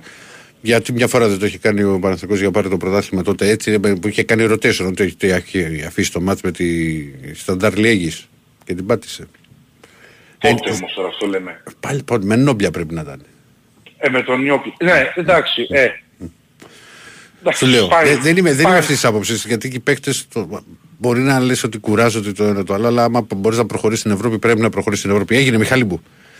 Λοιπόν, ευχαριστώ πάρα πολύ. Να είσαι καλά. Καλό βράδυ. Μιλήσαμε και για μάνατζερ. Θέλετε και NBA, εδώ και μπήκα λίγο να βλέπω. Τόσο μου λείπει και κανείς, δεν παίζει ο Γιόκιτς. Λοιπόν, πάμε. Καλησπέρα. Καλησπέρα. Μάκης λέγομαι. Γεια σου Μάκη. Ηρακλή μου, τι κάνεις. Μια χαρά να πω ότι καλή επιτυχία και στον Ταρίφα που το έπαιρε, που τίμησε τις προτάσεις του Δήμου με 2 ευρώ, large, πάει για 240 χιλιάρικα. Πάει το ταξί, θα τα αφήσει όπως είναι εκεί στην άκρη αν έρθει. Και να πω και στο Μίτση, θυμάμαι την κάφα του Ανατολάκη, δεν είναι που την έκλεψε ο Σαλμπικίδης. Και βεβαίως, σε αυτές τις περιπτώσεις, όταν βλέπεις ότι πιέζεσαι, απέναντι στο πλάγιο. Είναι απλά τα πράγματα. Έλα, Μακή. Λοιπόν, και μπορώ να πω και άλλες περιπτώσεις στην Αγγλία του Έντερσον. Αυτά συμβαίνουν. Ναι. Συμβαίνουν. Λοιπόν, πάμε στον Ολυμπιακό. Έλα. Σε ποδοσφαιρικό ή μπασκετικό? Ποδοσφαιρικό. Πάμε. Θα ξεκινήσω εντάχει, λίγο πιο πολύ για τον μπασκετικό, αλλά εντάχει. Ναι. Ο Ολυμπιακός στο ποδόσφαιρο έχει κάνει, όπως είχα πει και την άλλη φορά που σου είχα πει στο παιχνίδι του Αμπταγιάννη, έχει κάνει στοχευμένες κινήσεις. Όμως, επειδή ξεκινάει την πίεση από μπροστά, το πρόβλημα του Ολυμπιακού είναι τα χαφ που έχει, δηλαδή τύπου Μπιέλ, ο οποίος έπρεπε να τον είχε διώξει χθες. Ο άνθρωπος είναι επιζήμιος. Πρώτον, κάνει συνέχεια το ίδιο πράγμα, χάνει την μπάλα και επειδή, και σου έχω πει, θέλει και χαφ Ολυμπιακός. Θέλει και έναν παίκτη στο κέντρο. Θα πάρει. Αυτή τη στιγμή που μιλάμε, το πλάνο είναι να αποκτήσει ο Ολυμπιακός αμυντικό, έναν ακόμα παίκτη στον άξονα και επιθετικό, γιατί θα είναι ρίσκο να πάει ένα μήνα που θα πάνε εκεί και τα μάτια του κυπέλου, όπως έγινε και γνωστό με τα δύο μάτια από τον Παναθηναϊκό, και θα είναι και πολύ φορτωμένο το πρόγραμμα, μόνο με Ελκαμπή και Λαραμπή. Επίσης για τον Ελκαμπή, επειδή το συγκρίνουμε με τον Λαραμπή, είναι δύο παίκτες τελείως διαφορετικοί. Βεβαίως. Ο Ελκαμπή έχει ταχυδυναμικότητα. Είναι παίκτης ο οποίος θέλει χώρο. Ναι, και μπορεί, έχει ένα πολύ καλό ότι ξεμαρκάρεται μέσα στην περιοχή. Είναι πιο πολύ. Αλλά δεν θα δημιουργήσει ποτέ από μόνος του. Δεν τον πήρες γι' αυτό. Ναι, ο Λαραμπή ήταν άλλη ποιότητα, άλλη κλάση. Ήταν τελείως διαφορετικός. Δημιουργούσε και από μόνος του τις φάσεις. Αυτός που μοιάζει περίπου σαν τον Λαραμπή, περίπου από αυτούς που έχει πάρει, είναι ο Γιωβάνοβιτς, ο Μαυροβούνιος. Αν πεις περίπου σαν τερφόρ. Αλλά ο Ελκαμπή είναι τελείως διαφορετικό. Ο Ολυμπιακός απλώς θα θέλει 3-4 στοχευμένες κινήσεις. Αν μπορεί να κάνει κάποιες τώρα, για να ενισχύσει ακόμα περισσότερο, ναι, και να πάρει του χρόνου, και θέλω να δω και τον Μπρίνιτς, γιατί ο Μπρίνιτς είναι παίκτης ο οποίος είναι δικός του, είναι περιουσία του, δεν είναι δανεικός, οπότε θα πρέπει να τον δεις, να δεις τι στοιχεία έχει, αν είναι θετικός, να το δεις σε παιχνίδι, να του δώσεις ρυθμό. Από εκεί πέρα εγώ πιστεύω ότι ο ποδοσφαιρικός Ολυμπιακός είναι σε καλό δρόμο. Πάμε λοιπόν τώρα στο μπάσκετ. Λοιπόν, κοίταξα να δεις, Ηρακλή. Πρώτον, είδα σήμερα το παιχνίδι με το Περιστέρι. Δεν το έχω δει, για να σου μιλήσω. Λοιπόν, νομίζω ότι του χρόνου ο Ολυμπιακός θα πρέπει σιγά σιγά να κοιτάξει να αποκτήσει, όπως έκανε τώρα με το Μήτρου Λόγκ, να πάρει παίκτες οι οποίοι να μπορούν να παίζουν. Δηλαδή, θα σου πω να φταίνε βέβαια και οι ίδιοι οι παίκτες, π.χ. οι Έλληνες κυρίως. Αν και μιλάς για Έλληνες, γιατί όλοι μπορούν να παίξουν. Βέβαια, όχι. Θα σου πω ένα απλό παράδειγμα. Βλέπεις τον Σαμοντούροφ, τον Παναθηναϊκό, που πήγε να πάρει παιχνίδια στον Παναθηναϊκό. Ο Ολυμπιακός έχει τον Πάπα, ο οποίος την άλλη φορά θυμάσαι που σου είχα πει, τον βάζει 1-2 λεπτά. Εγώ αν ήμουν ένα παίκτης συγκεκριμένος θα το έλεγα, ξέρεις κάτι, ή με δίνεις σε μια ομάδα και παίζω για να πάρω ρυθμό. Πέρυσι να ξέρεις είχε παίξει περισσότερο Πάπας σε κάποια παιχνίδια. Ναι, τον έχει φέτος, είχε παίξει περισσότερα όταν το παιχνίδι ήταν 20 πόντους. Καλά, εννοείται. Ναι, ξέρεις τι γίνεται όμως. Επειδή το προβάλλουμε φέτος, είναι πολύ δύσκολο να φύγεις σε 20 πόντους. Ακόμα και στους 20 πόντους που φεύγει, τον βάζει 5 λεπτά. Δηλαδή, τι τον έχει για γουρί. Δηλαδή, θα πρέπει να σου πω εγώ έναν παίχτη που θα έπαιρνα. Μπορεί να, τον αδερφό του Μήτρου Λόγκ, ο οποίος, εγώ που τον έχω παρατηρήσει, έχει ελληνικό διαβατήριο. Ναι. Είναι ένας παίκτης γκάρ, ο οποίος εντάξει δεν είναι ψηλός, ιδίως στην Ευρωλίγκα, αλλά για το ελληνικό πρωτάθλημα είναι ό,τι πρέπει. Είναι παίκτης ο οποίος έχει πάσα, βλέπει γήπεδο μέσα, έχει καλό χειρισμό. Αν δεις σήμερα και τις ασίς που έβγαλε, που τράβηξε πάνω τους και έβγαλε τον ψηλό του Περιστερίου ελεύθερο, το κάνει 2-3 φορές. Είναι ένας παίκτης ο οποίος για το ελληνικό πρωτάθλημα τουλάχιστον είναι κουτί. Λοιπόν, και επίσης, τώρα ας πούμε ακόμα για τον Πετρούσεφ. Ο Πετρούσεφ είναι ένας παίκτης ο οποίος έχει καλό μακρινό σουτ. Όσον αφορά, συγγνώμη, για το NBA.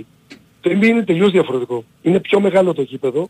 Απαγορεύεται ουσιαστικά το handshaking. Πρέπει να έχεις γρήγορα πόδια και οι παίκτες πρέπει να έχουν ταχύτητα. Οπότε παίκτες σαν τον Βεζέκοφ, τον Μίσιτς, είναι πολύ δύσκολο να παίξουν. Και πρέπει να έχεις πάει και από μικρή ηλικία. Όσο για τον Παπαγιάννη, θα συμφωνήσω για το παιδί πριν δυο τηλεφωνήματα, ότι και εγώ περίμενα κάτι παραπάνω. Ειδικά στο αμυντικό του κομμάτι, του βάζω βαθμό 10 το 2. Δεν μπορεί τώρα παίχτης 2-16 να σε βάλεις μέσα ο 2-4. Θα θυμάσαι συνέχεια και να σε ποστάρει και να σε βάζει. Όχι, δεν είναι τόσο στο ποστάρισμα, είχε θέματα με ψηλούς.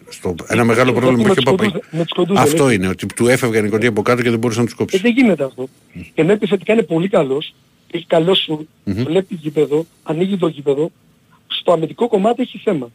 Όσον αφορά τώρα για τον Ολυμπιακό, πολύ σωστή κίνηση του Μήτρου Λόγκ. Είναι ένας παίκτης ο οποίος θα βοηθήσει ειδικά με το ελληνικό διαβατήριο. Και πιστεύω ότι ο Πετρούσεφ τον πήρε για συγκεκριμένο. Δηλαδή, είναι ένας παίκτης ο οποίος εντάξει δεν θα πέσει pick and roll, ούτως άλλως ο Ολυμπιακός δεν πέσει πολύ με pick and roll, γιατί πέσει πιο πολύ με spacing, με πάσα και προσπαθεί να ανοίξει. Πάντως τα κοψίματα τα οποία αρέσουν πάρα πολύ στον Μπαρτζόκα και τα έχει βάλει, το κάνει πάρα πολύ με τον Βεζέκοφ και το κάνει και με τον Παπα-Νικολάου. Το έχει πολύ ο Πετρούσεφ αυτός που πήρε. Μα γι' αυτό τον πήρε. Ο Πετρούσεφ είναι αστή Βεζέκοφ, αλλά μπορεί να παίξει και 5. Και επειδή είναι και πιο ψηλός μπορεί να αποστάρει και στο καλάθι. Mm-hmm. Γι' αυτό τον πήρε. Και γι' αυτό σωστά τον πήρε για 3 χρόνια. Είναι ένας παίκτης ο οποίος είναι εξελίξιμος και μπορεί να σου δώσει πράγματα από μακριά. Δηλαδή με Μιλουτίνοφ και Πετρούσεφ μέσα, ο Ολυμπιακός θα, αν ο Πετρούσεφ μπορέσει και ενσωματωθεί, και θέλεις κάποιο χρόνο για να ενσωματωθείς στα συστήματα, ο τρόπος που παίζει, πιστεύω ότι ο Ολυμπιακός τουλάχιστον θα προσπαθήσει να είναι ανταγωνιστικός και για οκτάδα και ίσως να παλέψει και για Final Four, εφόσον είναι υγιής η παίκτης. Αυτό που θέλω να πω και επιμένω είναι, επειδή είναι πολλά τα παιχνίδια, θα πρέπει να ανοίξει περισσότερο το rotation. Δηλαδή να βάλει και τον Πάπα μέσα και τον Τανούλη. Σου έχω πει, ας το χάσει το παιχνίδι. Όσον αφορά για τον Καγκεμπέλε, Καμπεγγέλε που τον είδα, Καμπεγγέλε ήταν παίκτης ο οποίος έπεσε στο NBA. Ναι, στη Βοστόνη νομίζω. Και στους Cleveland, σίγουρα, είναι ένας παίκτης ο οποίος είχε βγει 27 στο νούμερο draft, απλούστατα επειδή κάποιους λόγους εξωτερικούς και τα λοιπά, ο ίδιος δεν μπορούσε, γι' αυτό ήρθε και στην Ευρώπη. Είναι ένας παίκτης ο οποίος εγώ πιστεύω ότι αν φέτος κάνει μια καλή χρονιά, που ήδη κάνει, ήθελα να έχει συνέχεια, πιστεύω του χρόνου ότι θα πάει σε ομάδα της Ευρωλίγκα. Δεν ξέρω αν πρωτοκλασσάτη, αλλά πιστεύω θα παίξει η ομάδα της Ευρωλίγκα σίγουρα. Είναι ένα 4-5 που έχει καλό σουτ από τη μέσα απόσταση, έχει όγκο, ποστάρι, και δεν είναι εύκολο να τον βάλεις μέσα. Ηρακλή, με αυτά είχα να πω. Να είσαι καλά, Βουρή. Εύχομαι υγεία σε όλους και σε όλο τον κόσμο και καλό βράδυ. Να είσαι καλά. Λοιπόν, πάμε παρακάτω, Δεκαρέ. Καλημέρα, Ηρακλή μου. Καλώς το να. Καλημέρα και στον Τάκαρο το Γούρι. Τώρα θα πάρω 5η, αν φέρουμε διπλό. Τάκαρε διπλό. Τελικό. Κάνω και ρήμα. Κοίταξε, Ηρακλή μου, ο Άρης φοράει κίτρινα. Ήταν ένα τεστ με τη Βιγιαρεάλ. Τώρα πάμε ίσια. Ορίστε. Λέω Ηρακλής. Ναι. Ο Άρης, όχι ο Ηρακλής. Συγγνώμη, ο Άρης. Ναι. Ναι. Φοράει κίτρινα. Ήταν ένα τεστ διπλό. Α, και είναι φοράει και κίτρινα και η Βιγιαρεάλ. Ναι, τα υποβρύχια. Να συνηθίσει το μάτι των παικτών. Τα κίτρινα υποβρύχια. Πρέπει να το βυθίσουμε το υποβρύχιο. Αφού πρέπει να συνηθίσει το μάτι, φοβερό. Η τύχη δοκάρει και μέσα, όχι δοκάρει και έξω. Δοκάρει και μέσα. Ναι. Τώρα ο Ολυμπιακός ο ποδοσφαιρικός χρειάζεται 2 μεταγραφές, ένα μπακ, ένα σέντερ. Ο Μασούρας δεν χωράει στην ομάδα. Καλύτερα να τον πάρει ο Παναθηναϊκός.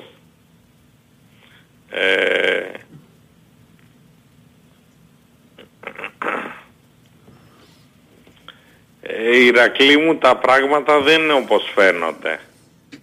Το νόμισμα είναι στρογγυλό, το βλέπεις από όλες τις γωνίες. Πάντως είναι στρογγυλό. Δηλαδή αυτό που σου είπαμε το copy-paste, που πάνε να κάνουν copy-paste στο αγγλικό πρωτάθλημα, αού θα πέφτουν οι ομάδες απέναντι στα λεφτά από το Conference, Europa League, Champions League, γιατί όλα αυτά σκαλοπατάκια είναι. Είναι αυτά όμως που σου δίνουν και το κίνητρο. Ηρακλή μου. Προσπαθώ, σ' ακούω.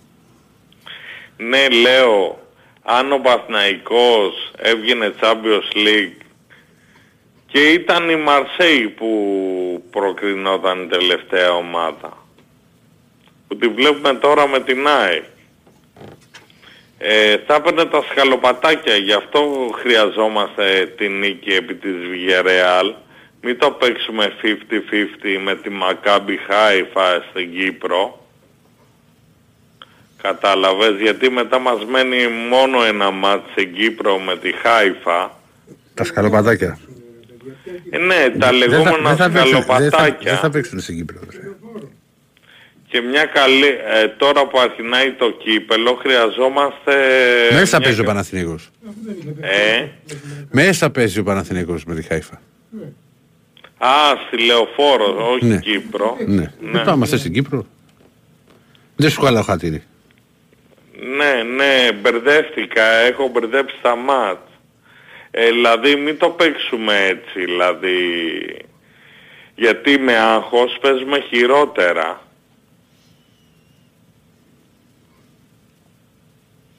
Ναι. Ενώ η Βιγιαρεάλ στο τελευταίο μάτσο του πρωταθλήματος Ηρακλή μου το κέρδισε 3-1. Ναι. Γίνονται γνωστά αυτά. Και να μιλήσουμε για την επιστήμη κάτι άλλο ένα λεπτό. Εγώ σου λέω θα πάρω την Πέμπτη. Εγώ έλεγα να μιλήσω για τα σκαλοπατάκια. Για τα σκαλοπατάκια λίγο εκεί, γιατί το χάσα λίγο με τα σκαλοπατάκια, αλλά δεν πειράζει. Πήγαινε και για την επιστήμη. Κοίταξε, εγώ είπα οι 8 του Final Eight, οι 4 να πέφτουν Champions League, ώστε να υπάρχουν κίνητρα. Δηλαδή όπως η FIFA με την UEFA να τα βρούνε. Κάτσε ρε Βασίλη, τώρα πώς έχεις βάλει μέσα Conference, Champions League, Ευρωλίγκα, μπάσκετ. Έχω χάσει την μπάλα. Κοίταξε, είναι η FIFA, σούπα και η FIFA. FIFA. Αυτά τι είναι, κλόνοι. Το ένα φι αλλάζει και γίνεται μπι. Τι κάνω, κλώνους πρωταθλήματα, κλώνους ομάδες, κλώνους πρωταθλήματα. Ναι. Πού έπαιξε ο Ολυμπιακός, έπαιξε West Ham, Ολυμπιακός West Ham, ναι. Και μετά έπαιξε West Ham Nottingham που θα στο έλεγα. Ποιον είχε διοκτήτη. Κατάλαβες, είναι κλώνη. Μόνο που σε 2,5 χρόνια ο Ολυμπιακός κατάφερε να φέρει στα ταμεία του τόσα λεφτά που τα χρήματα και κλείνω δεν φέρουν την ευτυχία. Δηλαδή ο Ολυμπιακός πήρε 100 και 100 συν 30 από το Champions League που είχε βγει πέρσι συν το Conference που πιστεύω θα βγει. Έχει πάρει γύρω στα 250 εκατομμύρια. Ρε Βασίλη μας έκαψες. 2 λεπτά και να κλείσω. Ο Παναθηναϊκός θα τα πάρει από κρατική χρηματοδότηση μέσω του Βοτανικού. Και αυτό θα το κάνει ο καινούριος δήμαρχος και όπως σου είπα παλιά θα πάω να τραβάω selfie στα ερείπια. Σε έφτιαξα Ηρακλή μου. Με έκαψες, δεν με έφτιαξες αδερφέ, αλήθεια στο λέω. Ναι ρε παιδί μου, θέλω να σου πω, ο Παναθηναϊκός είναι ομάδα του μέλλοντος. Μπορεί τώρα να μην έχει ομάδα, αλλά σε 5-6 χρόνια να στρώσει. Καταλαβαίνεις, ναι. Όπως στη Σαουδική Αραβία όλα με κρατική επιχορήγηση είναι. Ναι. Έτσι θα το κάνουμε κι εμείς. Τα λεφτά θα πάνε σωστά εκεί που πρέπει. Έπεσαν από το κρεβάτι ρε Βασίλη, μου στέλνουν μηνύματα δηλαδή. Έλα, θα ακούσουμε μηνύματα, έλα τσίου, τσίου. Τσίου, τσίου, το που λέγει τσίου. Λοιπόν. Τώρα θέλετε να συνεχίσουμε.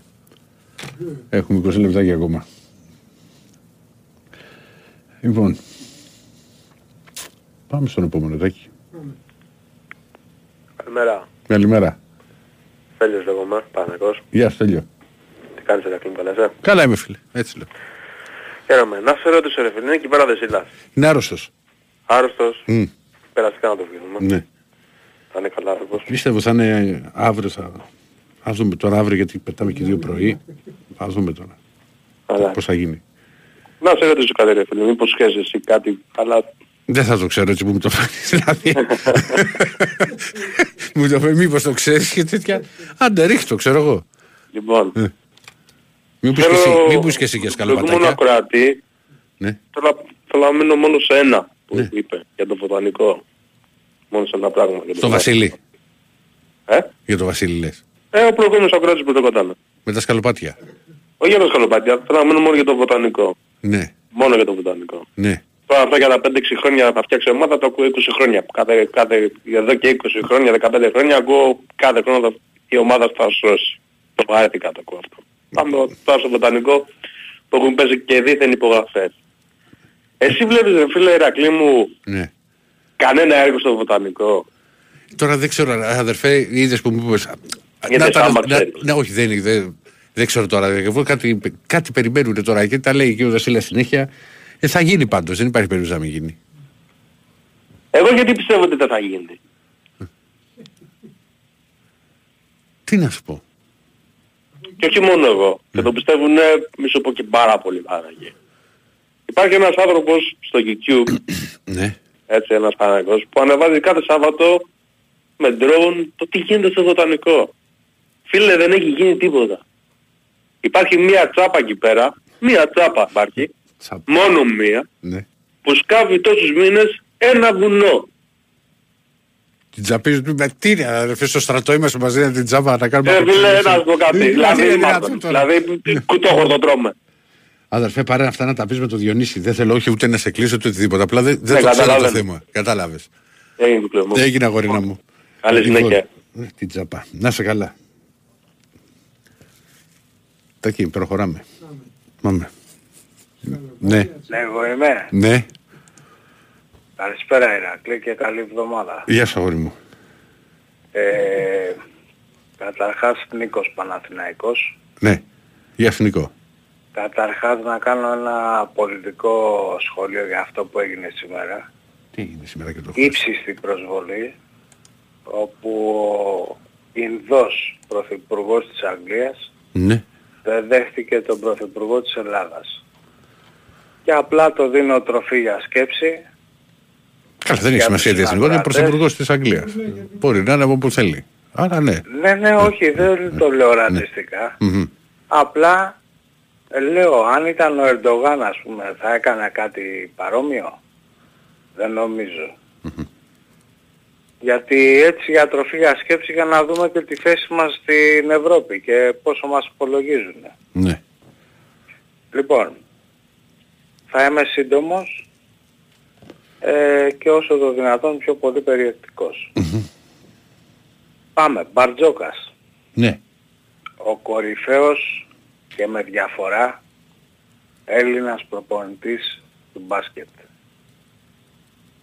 Ο οποίος ενώ έφυγε κακήν κακός τότε που έχασε το κύπελλο από τον Παναθηναϊκό, νομίζω το 2013 ήτανε, κατάφερε, εξελίχθηκε και αυτή τη στιγμή οι επιλογές του είναι τόσο προσεγμένες και τόσο εύστοχες που πραγματικά, ειδικά πέρσι και πρόπερσι, έπαιξε καταπληκτικό μπάσκετ.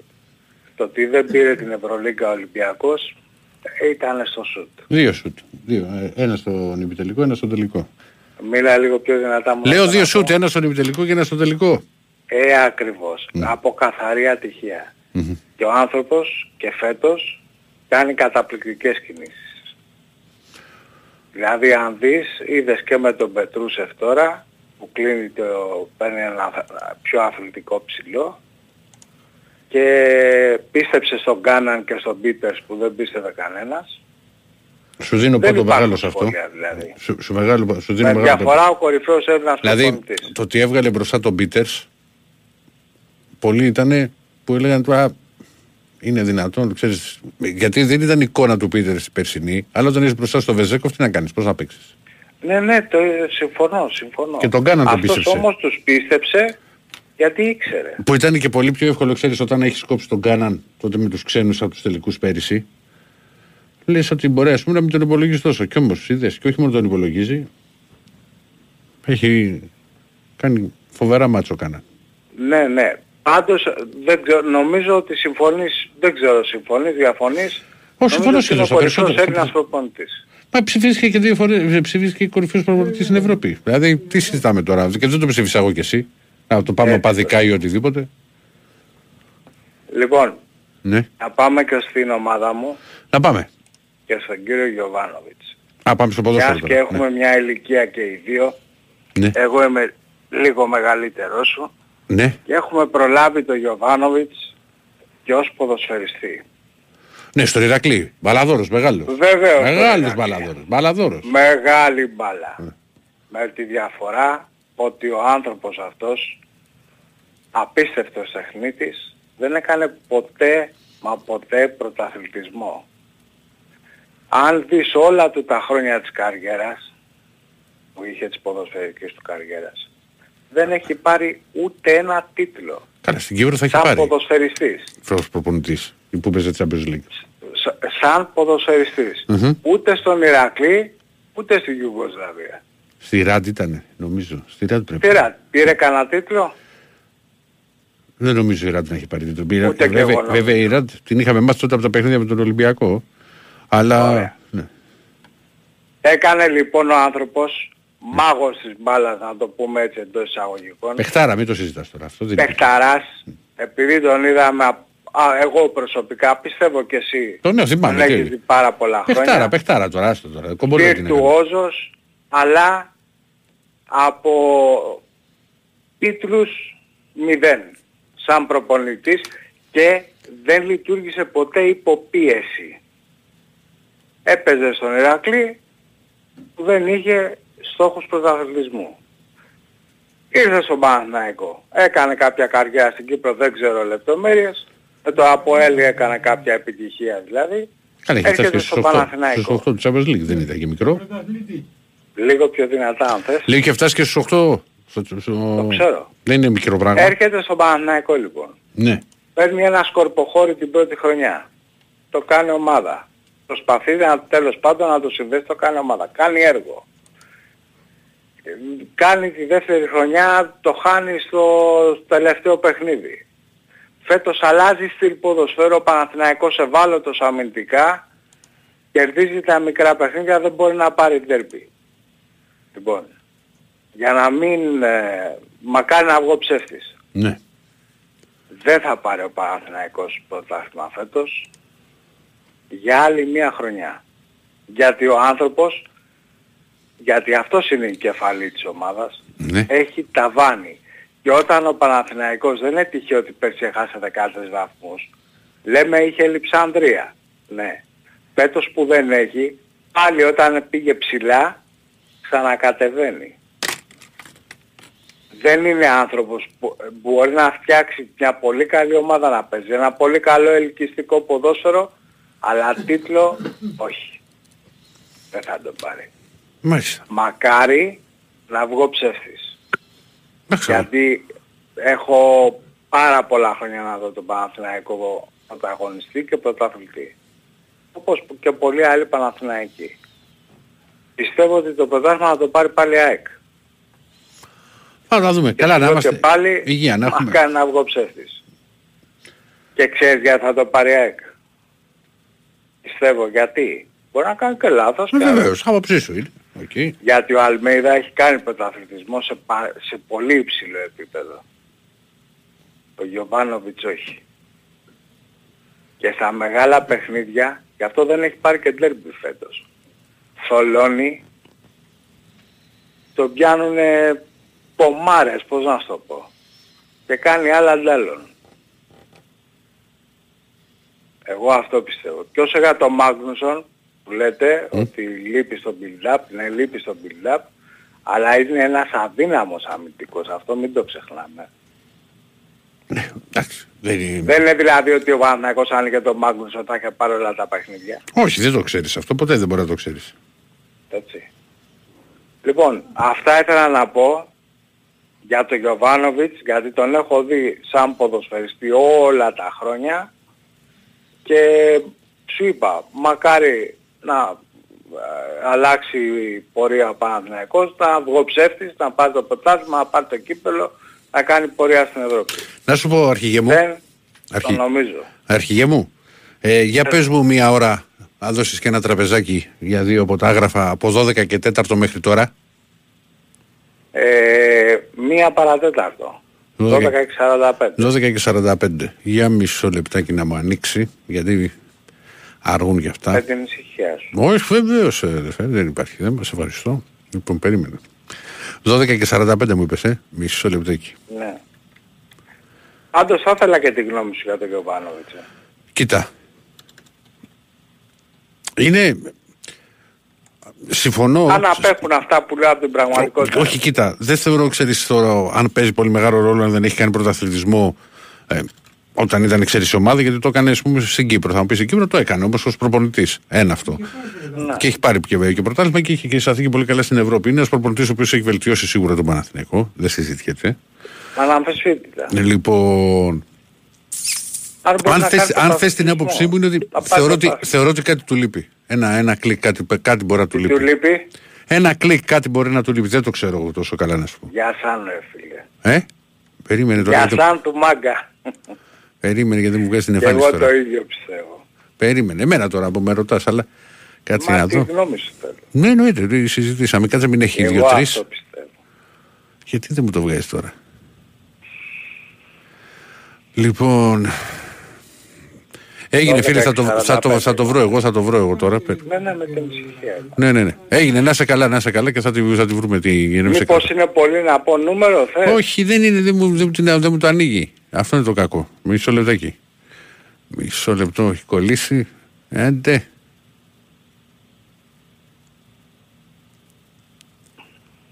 Έλα, Χριστέ και Παναγία. Ας θα το πάμε.